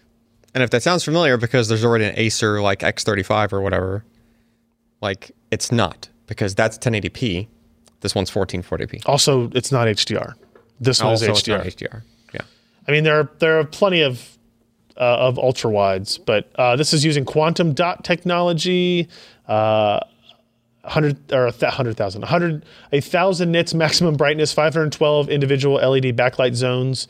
Um, So it can do local dimming and all that type of stuff. And they also have a four by three, or is it four by? No, it's sixteen by nine version of. uh yeah, that the panel. PG27UQ. That's the one we saw at CES. Yep. That's just the twenty-seven inch. Again, no idea on pricing. I asked NVIDIA. They said, haha. Um, Literally, they said, haha. yeah. Well, so the previous version of this that was a hundred hertz panel was twelve hundred bucks, Yes. That's And out, that's also what Nvidia said. and not HDR. they said, well, if you look at these panels in the market right now This- without HDR, is- they're thousand to twelve hundred bucks. This is probably a two thousand dollar display, yeah, right? But damn, do I want it? yeah, it looks very Two hundred nice. hertz IPS HDR ultra wide. Yeah, Yeah, Yeah. it's all the things. it's all the things. Yeah, I definitely want it. uh, that's a lot of bandwidth to go over the cable. So like they told me they're going to show this at E3, and I was like, mm, I don't really know what I, I got. I got a lot of trips in June, but I really I just want to get to want see it. you show I up wanna go just see like it. okay, show me the panel. All right, I think you. I'm going to be in Oregon. How far is a flight to Oregon, LA? Okay, no, no, this is a dumb idea. Don't do that, Ryan. I just Uh, wish Asus would do something a little different with that stand on that monitor because Yeah. it it brings the display so much further forward compared to your desk. Like you have to have a really Deep like desk. deep desk so that it, the, screen The is not stand in looks a your little bit different, but I can't tell if they adjusted that at all. Like It's- that back looks- leg doesn't look like it goes back as far. That was your Yeah, complaint, right? That was the complaint. It might it might be Well, a you little guys have seen those stands before yeah, but I don't know if they're on different here. monitors. Yeah, yeah.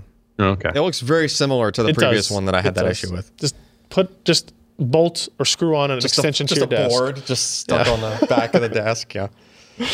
Oh man. All right. Uh, all right. Let's talk, Josh. Let's talk Let us. tomato. The Exactly.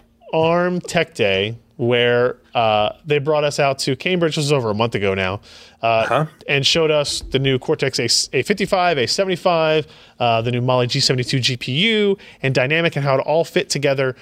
I will uh, fully admit to everybody listening that we just this is a longer form discussion than we have time for. Uh, so I'm going to ask you to to highlight. Do you even me. remember anything from that? It was like a month ago. I don't know. There's like Yeah, the, the that's like you know, there's some there's some po- there's some some pubs and some drinking. and some punting. something about DNA. I don't know. yeah, yeah, the eagle. Hmm. Anyway, uh, yeah, no, uh, some major product announcements from ARM. Uh, we were expecting kind of a refresh of of the A73 and the A53, and then the G71. It turned out that these are kind of refreshes, but they're a lot more because they include DynamIQ DynamIQ with the A 55 and A75. They're the two new cores. Now, the A55 is an in order core. They've made some major changes with it, not only to be with dyna- DynamIQ, which is a new interconnect connect technology that allows you to uh, mix and match cores a little bit better than you used to with Big Little. It's still kind of Big Little, but now you've got uh, the ability to do up to eight cores of different uh, types. You can have potentially accelerators in there. So they've allowed a little bit more flexibility. Uh, the flexibility expands to how well they can clock those individually up and down. So it's not just groups of CPUs that previously we have seen kind of clock up and then clock down and power down. It's more granular that way. Uh, voltage is not as granular, but it's mostly better than previous. So you're still gaining a lot of efficiency. Um, interconnect is much better. They added an L3 cache. So the cache structure is the biggest difference between the A53, A55 and the A73, A75. Uh, used to be a shared L2 cache in between all the cores.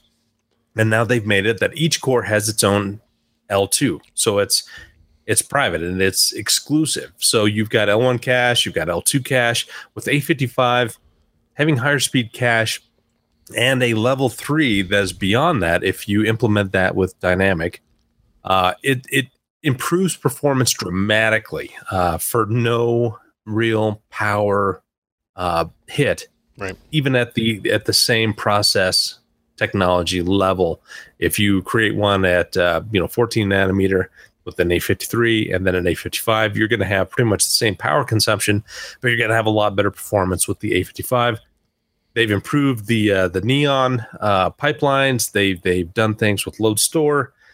It's it's a lot more robust, and it works well. Um, again, the L2 cache per core is is huge. They've cut down latencies everywhere, and so they've they've made some some dramatic improvements across the line with A55, A75. They've they've kind of done that magic with the G72 graphics at the new Mali uh, GPU. They did a significant amount of engineering for what we typically view as a refresh. So a refresh for AMD on their RX series parts was a couple of percentage. This we're looking at 20 to 30% improvement for no real power gain or loss. And so that's that's really huge for ARM. And especially with, you know, competing with the people that they have, um, you know, they're they're trying to stave off Intel and those things. Uh, you know, it's it's it's a it was a bigger jump than I expected ARM to have a year after A53 and A73 Mhm. because those were some big jumps. And this is just as big, but they're kind of downplaying a little bit more. But overall, the SoC is is far faster overall because of DynamIQ how they've rearranged everything their memory access the memory controllers they can handle up to ddr4 3200 uh, low power all these things come together for a much faster yet still very very efficient soc and if they put all those licenses together and make something of their own with uh, you know maybe a couple of a55 cores and and you know quad A75s and and a, and a G71 with 32 uh 32 shader cores it's going to be a pretty robust platform. It's going to be pretty fast and it's it's going to be the fastest that we've you know seen so far uh, we can go into this for ages and talk about licensing how we they handle process technology how they can handle timings and all these rules that that that arm has and they kind of pass these on to their partners to to have a lot of flexibility in in creating their own parts.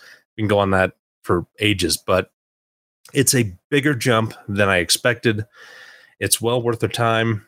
Um, we're going to start seeing these at the end of 2017, but more than likely, it's going to be early 2018 that we start seeing these products actually uh, come to market. But they're kind of worth the wait. Uh, it's it's a significant jump in many, many workloads with both A55 and A75 as compared to the previous generation parts. And that's not even talking about G72, which again, it's another 20 to 30% improvement, um, not per clock, but with energy, uh, you know, uh, power consumption. It's, it's, they're all pretty sizable jumps that we would not expect with kind of a, a refresh that we were thinking of it was. Good stuff. Yeah, I, I, I came away from the from the event up there uh, with the combination of kind of like the background on the business side, you know, with all the SoftBank stuff you talked about earlier in the show, and then talking with every different division inside ARM and really seeing uh, the aggressiveness that they have in pushing things, but not exceeding the power envelopes that they really need to. Talking with uh, guys about their large screen, uh, like their laptop style uh, initiatives and whatnot, it has been pretty interesting. Um, so I, I'm I'm really curious to see where this ends up. Uh, and I and actually like I want to get in the international version of the Galaxy S8s because it has 73, 53, and previous Mali in there as well, and kind of get that baseline of uh, of experience too, and see what see what really changes in it. So uh, we we'll probably talk more about this relatively soon. There's a couple of other things coming up, um, but uh, uh, good stuff. Good stuff from the guys that make literally almost everything we we use every day. Very true. But you, you should show off the uh, Snapdragon art installation that's coming up next. The the Nouveau Art uh, circuit boards. Oh yes. I, I love these designs. So, so speaking of uh, uh, large screen ARM based stuff, the at the Microsoft keynote at Computex, they announced Qualcomm and Windows. Qualcomm and Microsoft announced that Asus, HP, and Lenovo were going to be the first three partners to sign on to build Windows 10 machines using the Snapdragon 835. Uh, that's kind of a a big deal in that they It's got huge. They got the three, you know, three of the big. I don't. I don't want to say the three biggest players. I think is Lenovo still the biggest market share winner in like notebooks Uh, and PCs. last time I looked, yeah. You know, HP is the big business enterprise. You know, them and Lenovo probably um, for for for getting business With notebooks Dell out there. crying in the corner. Yeah, and then you've got Asus, who, if you want like innovative designs that will be thin and light and push boundaries and style and all that type of stuff, Asus is is is the right is the right partner to have on board. So I think they they've covered all their bases here, um, and so they talked about you know again the benefits of gigabit LTE, the benefits of like Microsoft's talking about connected standby again.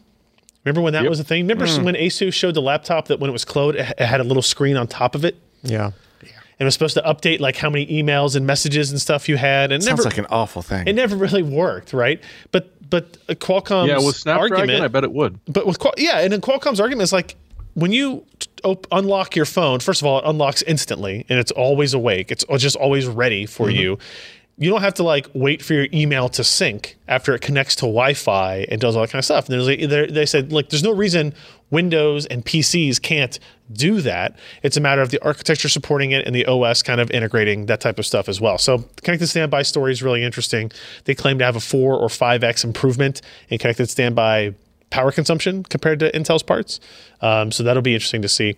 And then what Jeremy was referring to are these pictures here, where they show this is a a a prototype circuit board for the Snapdragon 835 mobile PC platform. So this is what would be inside uh, like a clamshell notebook.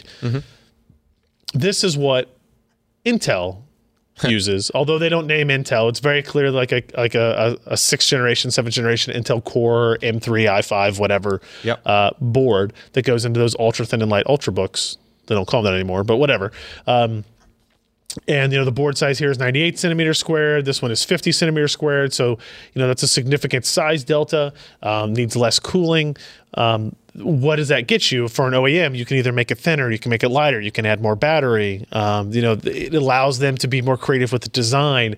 This is kind of the first real instance of Qualcomm uh, like making a stand, like doing being aggressive in like marketing and discussion. So we'll be curious to see how that pans out. I mean, overall, I think you know they they they showed a video of uh, a the Snapdragon based Windows machine running Office, playing back streaming video, just showing like all of your applications are going to work. Uh, they haven't really talked specifics about performance yet, other than talking about gigabit LTE. I, I I know some laptops have had cellular connectivity for a while, but it hasn't been ubiquitous, and so it hasn't been, in my opinion, a thing that really mattered. Um, but I do think the idea of having a laptop with cellular connectivity, just like your phone, is super beneficial in the long run. A- and we're in a way better place now for like the economic side of that with data plans. It's- Since it's we not all great. just use one big pool and adding on a laptop will be five or ten bucks a month. It's way easier to swallow than a forty dollar data plan for your laptop, like it would have been five years ago.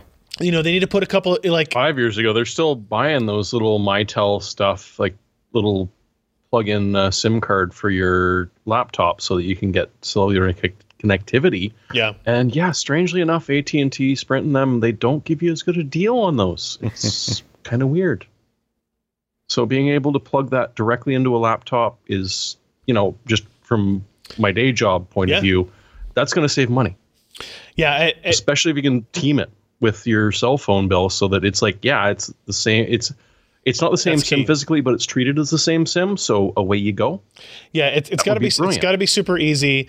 Uh, I you know I would still like to see you know carriers have better plans, you know more unlimiteds, you know larger caps than 22 gigabytes, that type of stuff. Otherwise, you really need to have some software on these systems that is kind of monitoring your usage and maybe does some things like, hey, you're on cellular, we're not going to download your Windows 10 updates today. Your your two gigs of Windows 10 updates or 500 megs, whatever it is, right? Like you you want to have a little bit more control over that until it is more like Wi-Fi, where you don't have to worry about stuff.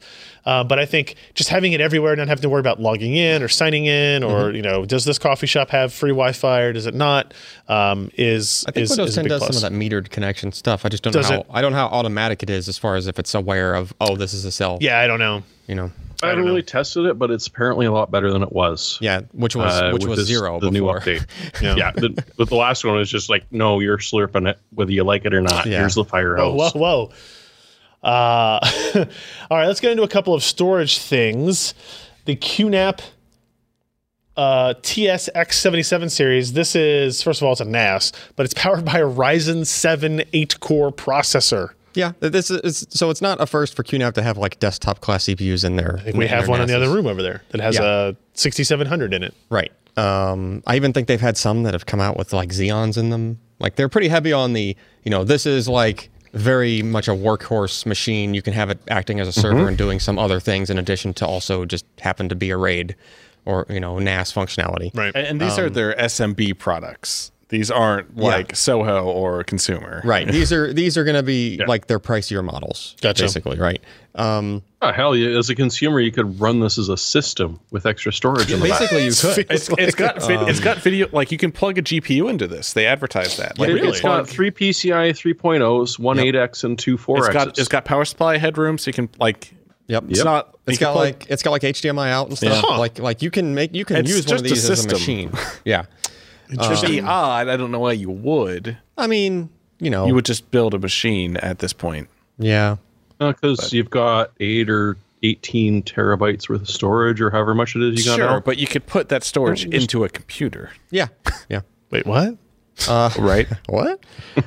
um, so yeah, I mean, these new models are just going to have uh, you know Ryzen CPUs, so potentially you know all the way up to uh, eight core, sixteen thread CPU and Cool. an NAS, right? That, Cool. And um, you know, Sounds and like a good supposed to Plex to server run- to me.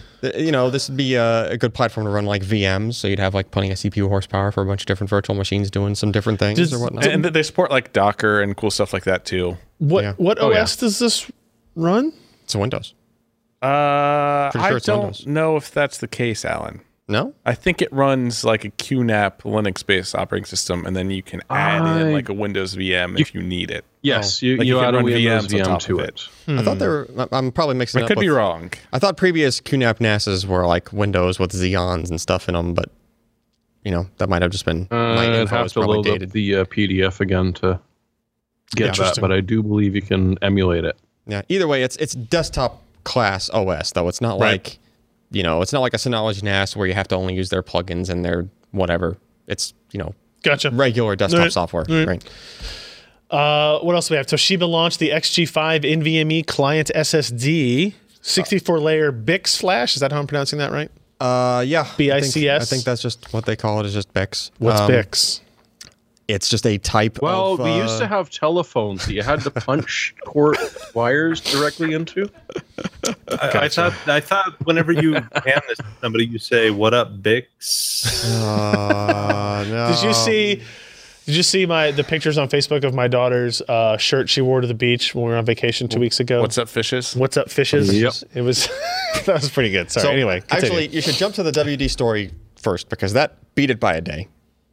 Okay. Well, I didn't. and uh, yeah, and it's interesting. Alex. So, so. BiCS Flash is uh, Toshiba, but you just is a- told me to go to the next But story. it is a Toshiba slash Western Digital slash SanDisk slash all the other companies acquired by Western Digital.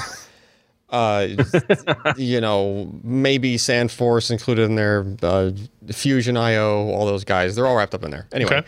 um, Western Digital was technically the first company to announce product okay. using the 64 layer flash, right? They- Sure. They, I don't know what the significance was, but they beat Toshiba by a day. Um, but the Western Digital products slash SanDisk products, which are both identical guts, but just different labels for the two different companies, as Okay. if that's not any more confusion than we need already. Sure. So now we have companies rebranding their own product within their own company, which I man, think is do what you gotta kinda, You know, it gets confusing. um, but these are all SATA products, even though they have an M.2 product pictured on the Western Digital side. It's M.2 SATA. okay. Um, so you're just going to look at you know your maximum SATA throughputs, right? Uh, 250 gig all the way up to two terabytes, and I mean that's you know the 250 gig model is supposed to start MSRP at 100 bucks. Decent price, Yeah. you know, for 250 gig, right? Um, so there's that, right? SATA speeds, not phenomenal. you know, as far as SSDs go Okay. these days, right? Uh, however, the Toshiba XG5 is NVMe M.2 PCI, right? Um, pretty good looking specs, like you know, pushing three gigabytes per second reads, two Good. Look at how per fast second that goes. writes. Like So they, fast. they did not mention any IOPS, which eh, I don't know, like if that means good things or bad things. Um, in in their briefing, they included some extra data points, which were very interesting as far as how the BiCS Flash works, specifically how it writes. Like the main point to bring up is that when you go to do writes to flash memory in general, it takes multiple step steps in the process. So basically, the controller or the flash chip, once it receives the page of information, kind of nudges the cell voltages. You can only nudge them in one direction. If you overshoot, you have to erase the whole block Okay. right? So it just nudges the voltages up and, and it keeps checking, right? So it nudges them a little more. All right, am I there yet? Kind of takes multiple steps to get there. Um, Samsung's 3D VNAND, when that came out, and the future iterations of it, like when they got to their, you know, their 48 layer and whatnot, um, they were announcing and being all proud that they were like, oh, look, we're, we're minimizing the number of, of these cycles that have to happen, right? But they didn't say we could do it in one cycle uh, which is significant, and that's what this BiCS Flash claims to be able to do. And even to be able to program in what they call just one-shot program, which is basically just one cycle programming, uh, they can also do it at TLC voltage levels. In other words, they can do triple level cell programming What's the benefit of that? It's speed. At, even though you're using TLC, which Even is higher, TLC, higher density. It's supposed to take like density, theoretically gotcha. the same amount of time to do the writes, so you wouldn't really see uh, penalties in like your throughput specifically for writes, which is usually where Flash is slowest. okay. right? Uh, so potentially pretty interesting stuff there, especially if they're able to claim, you know, two gig per second write specs on on you know these SSDs for Right. uh, for NVMe, right? Uh, so that's good for them. That's good for the companies, you know, and competition and everything. Uh, Samsung definitely needed something to compete with their VNAND because they've just been wiping the floor with everybody on, in performance Yeah. so far, right? Uh, the only catch, uh, XG5 is an OEM only product. Wah, wah. Uh, Why would they do that? you have to roll that. Well, it's notice it's not labeled OCZ, and OCZ is Toshiba's uh, Sure, I don't retail brand. Don't. Oh, so you just assume there's going to be an OCZ version of There this coming out? There should be an Okay. OCZ version of this, but it's not out. Not being announced right here. but it's probably going to be the same thing. You know, follow the formula, right? They've they've done this before. Okay. Since the since they were acquired by Toshiba, Toshiba comes out with their OEM side, and then OCZ launches. You know, the Did they, part. did they say when this OEM version is shipping? Is it in products uh, yet? Is second it half? Okay. I believe. All right. Um, okay. All right. Well, I mean, that's so that's fine. It's just the taste of things. There's a much right? quicker It's- rollout period for retail parts than there is for OEM parts. Uh, usually, yeah, Like you don't have to like you, know. can just put a put them in a box and, and ship it out, that's true. right? Whereas true. getting OEM validation and all that type of stuff takes a little bit longer. So, okay. Yeah, I mean it, the specs look good. You know, it's it's just promising. Uh, OCZ needed some help on the Flash, you know, category. Right? They're kind of being held back by having to use Flash that was not 3D and you know cost Right. more to make and whatnot. So, I- Is that mean time to failure or typo? uh, MT, On which one? I mean MTBF. The, the spec sheet. Yeah, that one. oh, the MTTF. Yeah. I've seen that written with a T in a couple 1.5 places. million hours. Not Yeah. he. That's like Yeah. 170 years. Um, Yep. This drive Yeah. will never fail. Yeah, I'm not sure how that metric is calculated. Yeah. That first comma is supposed to be a point, so it's 1.5 zero zero zero zero zero zero hours. Just runs for 1.5 hours. 1500 hours or so, you'll be fine. Get your work in before it crashes. hurry, hurry, hurry, hurry, hurry! Back up. All right. Back up right now. And uh, we talked That's about why the we give you such fast storage, so you can save quickly. Yeah, we talked, we talked about the Western Digital. about the Western Digital. Blue slash uh, SanDisk Ultra. I mean, even the packaging is identical. Like, you- like It's- there's there- there's literally a sticker difference. it's just like a sticker difference. there's no yeah. SanDisk M.2 though. And they What put up? to differentiate them. They put 3D in the name, so it's like the the the Yeah, 3D SSD. That's the Western Digital Blue 3D NAND SATA SSD. Oh, this is my favorite. Oh wow, this is a big picture. Whoa! wow, I should Hang on, hang on, hang on, hang on. Where's it going? That's a nice font. Boom. Ultra 3D, Marketing win. 3D SSD.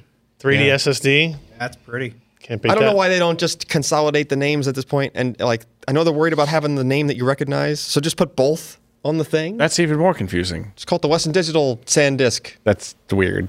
SS It, it costs them nothing to make two like just to label Two it. SKUs in the, in the channel, like it's marketing and it's all this, you know, and Sorry. Oh yeah, tell that to the accountants, Ken. yeah, it costs nothing. To make that Jeremy. label. Nothing. I guess. I know All right. everything. uh, we got. We only have a couple of more things to get through here. Uh, two notebooks that I went, that I thought were interesting from ASUS. The ZenBook Flip S UX 370 is the world's thinnest 13-inch two-in-one. It does have Windows 10s, um, so take that for what you will. Uh, 10.9 millimeters thin with a weight of 2.4 pounds.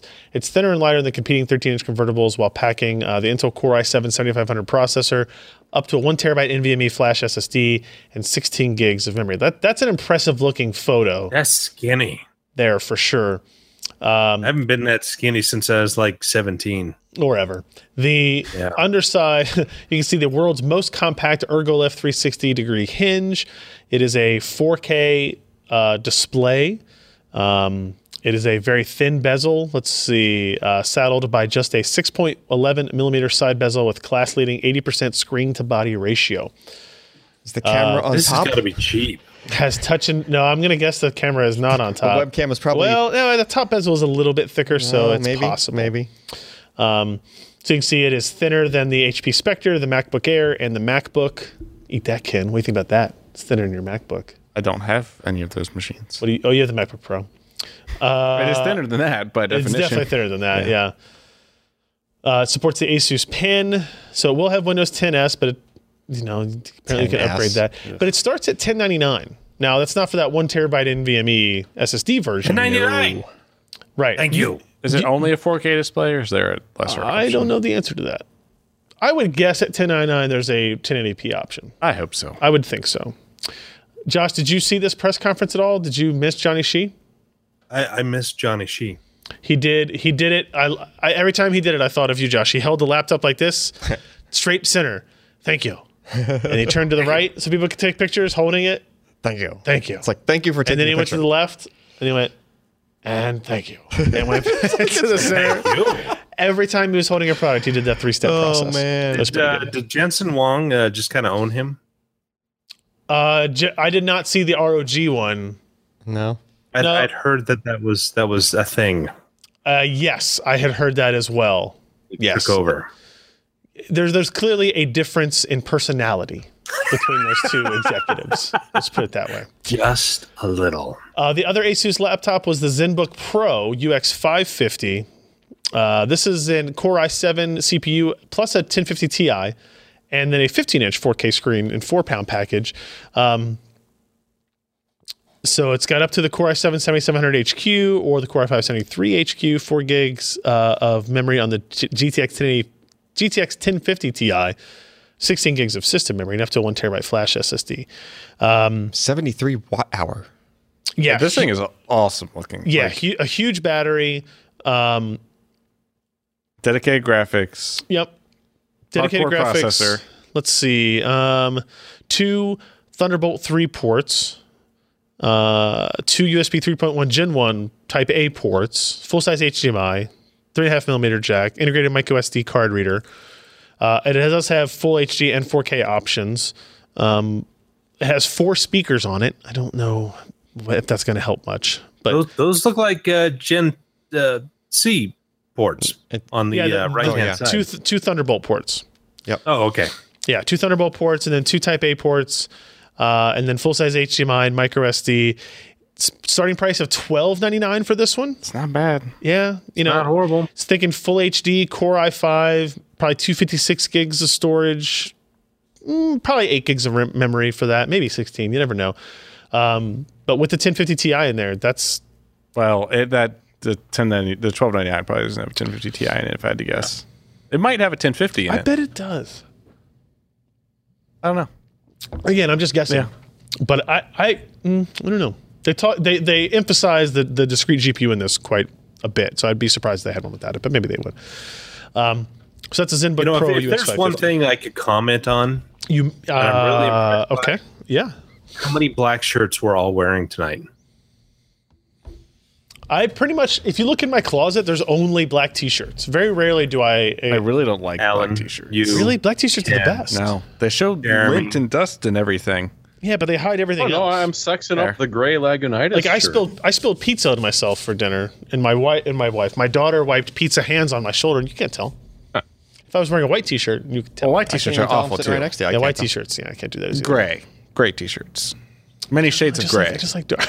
Like fifty. See? He has like fifty different shades Many of gray. shades of gray. yeah. in his closet. Wait a minute. Hmm. Uh, MSI announced, Jeremy, MSI announced four new gaming laptops. I didn't really have a specific place to put these, so I threw this at the end. Everything from the GT83 VR Titan SLI with its mechanical ass keyboard. oh wow, that's a much. Wait, no, that's a Titan with a mechanical. Never mind. It's black. Yeah. I thought they announced a small. It is also black. Yeah. So what's interesting here, Jeremy? grease. Well, for one thing, it doesn't have a Titan in it. Yeah, still. However, it does have a pair of GTX 1080s in it, which desktop is just craziness. There, I mean, Yeah. the, well, in- there is the- there a mobile 1080? There's not really. There is not. Okay. They're, they're, they put 1080 SLI in this, uh, which is Sweet. just insane. It probably weighs a bit. I'm just guessing here. There's a good chance. It probably hovers on the table. Yeah, oh with the yeah, you know when it gets it, when it gets warmed up, it certainly will. And uh, all of these are sporting. If I can find where I wrote it down, there it is. Uh, 120 hertz uh, HDR display uh, with three mega megas millisecond refresh rate, which is G-Sync. what resolution? Uh, most of them are sitting at uh, UHD, uh, not 1080, not 4K. The So 14. No, UHD is 4K. Well, yeah. Oh. 3840 by Yeah. 2160. Yeah. So We're it- not gonna have that these argument are insane screens on a laptop, and, and you can certainly see on them that yeah, it is fairly thick because well, you, you need those exhaust ports in the back to be able to cool these graphics cards. Yeah. Yeah. Very true. I You mean it's but not, so it's yeah, not the a Max first one Q is a Come Cherry on. MX Silver um, with fully infected RGBs.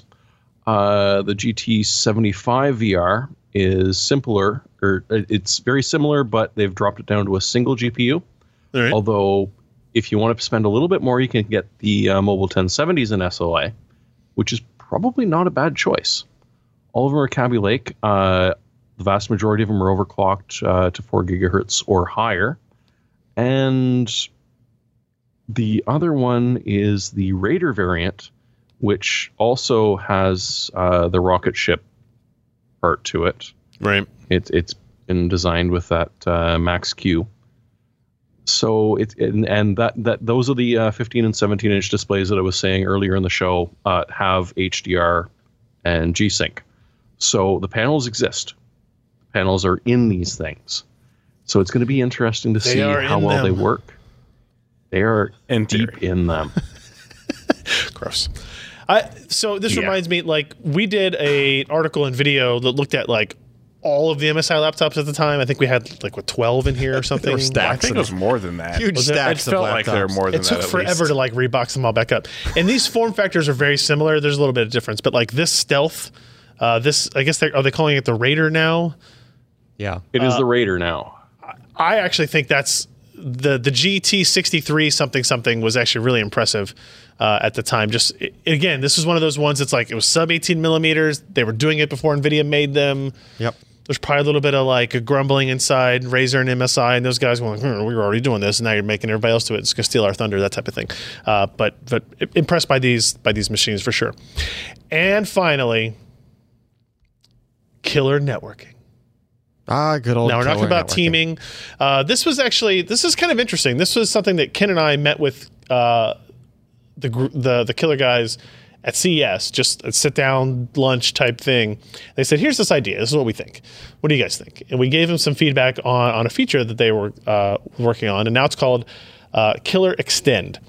And the idea is this: say you have a motherboard that has, oops, uh, that maybe has 802.11ac Wi-Fi, and it mm-hmm. has maybe three, maybe four networking jacks. That's a lot of networking jacks, Ryan. That's a little bit. what would. I do with all Almost those networking godlike. jacks? I'm glad you asked what you could do with all these NICs. What if you could turn your computer into a switch or extender? Mm-hmm.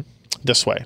So Wait, I take my three hundred dollar motherboard and thousand dollar chip and turn it into a switch. in addition to whatever else you're doing, yes. So the Oh, idea okay. is it's got killer you can uh, run Wi-Fi. You're going to run VMs and have free BSD B1, and that'll be your router and your firewall. Okay, that makes sense. Does Killer have a Linux uh, driver?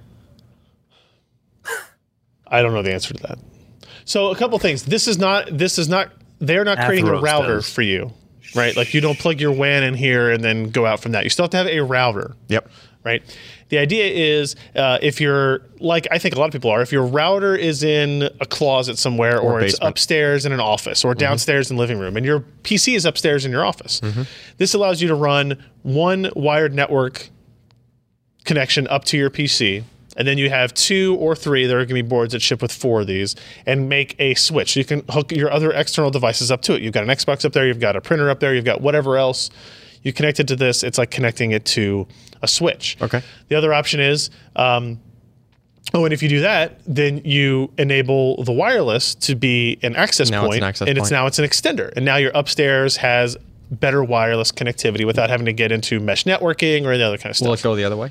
Yes. So you can use the wireless as the backhaul the router, Mm. and then now you have a three or four port switch on your Yep. machine. And this might be the fastest wireless receiver that you have Right. in that area. right. I mean, look at those freaking antennas on that thing. Right? Yeah.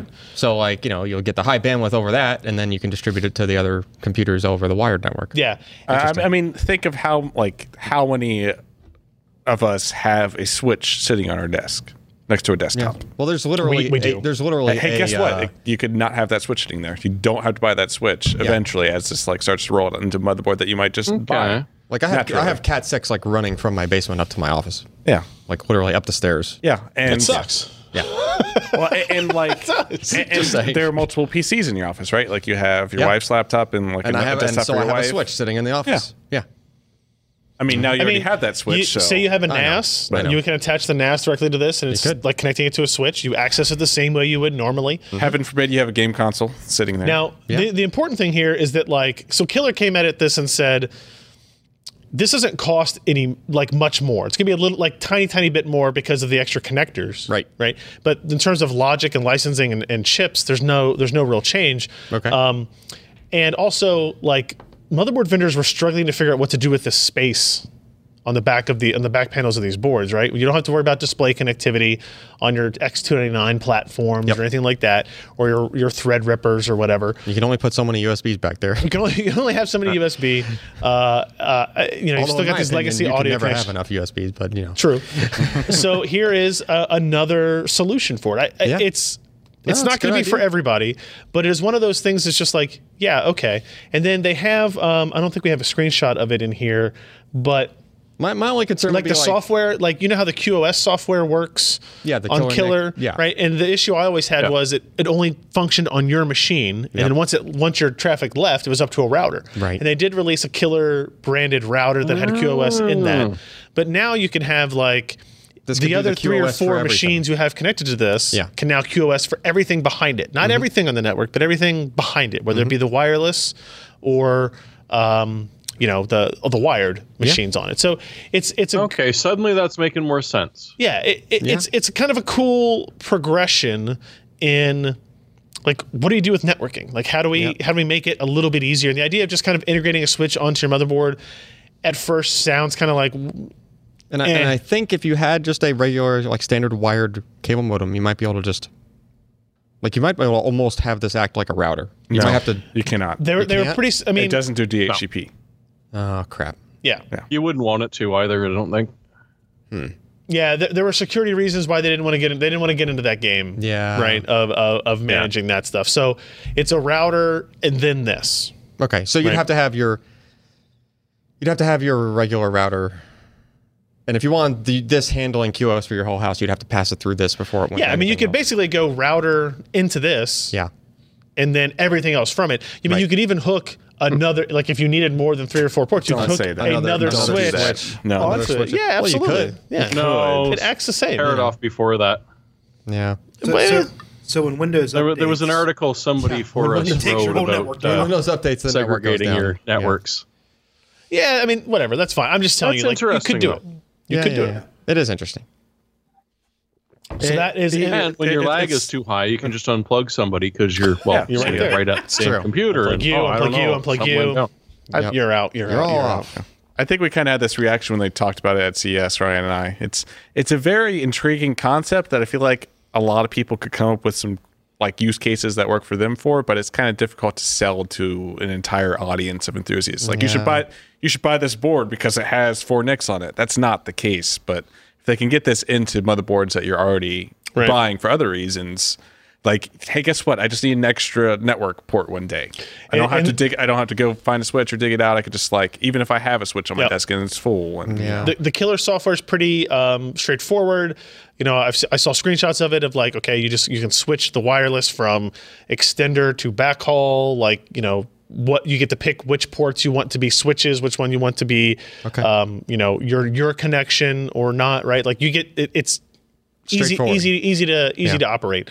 Uh, and their soft, my experiences with their software have been pretty good in the past, so I have no reason to believe this would be any different. So, All right.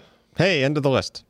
so we're not doing any hardware software picks of the week, man. We finished early. It's only eleven thirty. Oh no, I think we all have the same pick this week. What's that? The end of Computex. Yeah. Computex goes on for several more days, but I think the mass news is over. I think I think we've we've we've covered our bases in terms of like we hit the Nvidia, AMD, Intel's, Asus MSI, Gigabyte. I think we'll have some posts uh, Um, about Gigabyte motherboards and notebooks coming up, and there's a couple of other things in the in the Trello doc I see here. But yeah, Yeah, ZBox, if you could send some good PR, that would be nice. A couple of pictures. by good PR he means well formatted text and images. Yes, I would agree with that. and information. Uh, yeah. So that's it, guys. Thank you very much uh, for hanging out. Um, we'll be back next week with way less stuff to talk about. Hopefully, um, certainly not more. at our normal operating hour of 10 p.m. Eastern, 7 p.m. Pacific as well. So uh, again, pcper.com slash podcast. That's where you can find all the back episodes, all of our show notes for the links to all of the stories that we talked about today, uh, and uh, all the other goodies that go along with it, including our, our Patreon. Oh, actually, I want to mention before we cut off here, John Farros pledged $5. Thank you, John Farros. Another new Only he would have done four ninety nine. Or get it on 5.99, Josh. You never know. Okay, five ninety nine. if we're gonna round, round up. If we're gonna go, go up.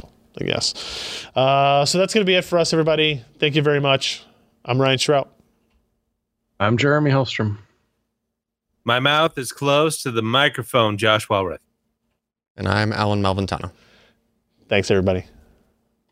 If you enjoyed this content, consider supporting in-depth technical content by contributing at patreon.com slash pcper.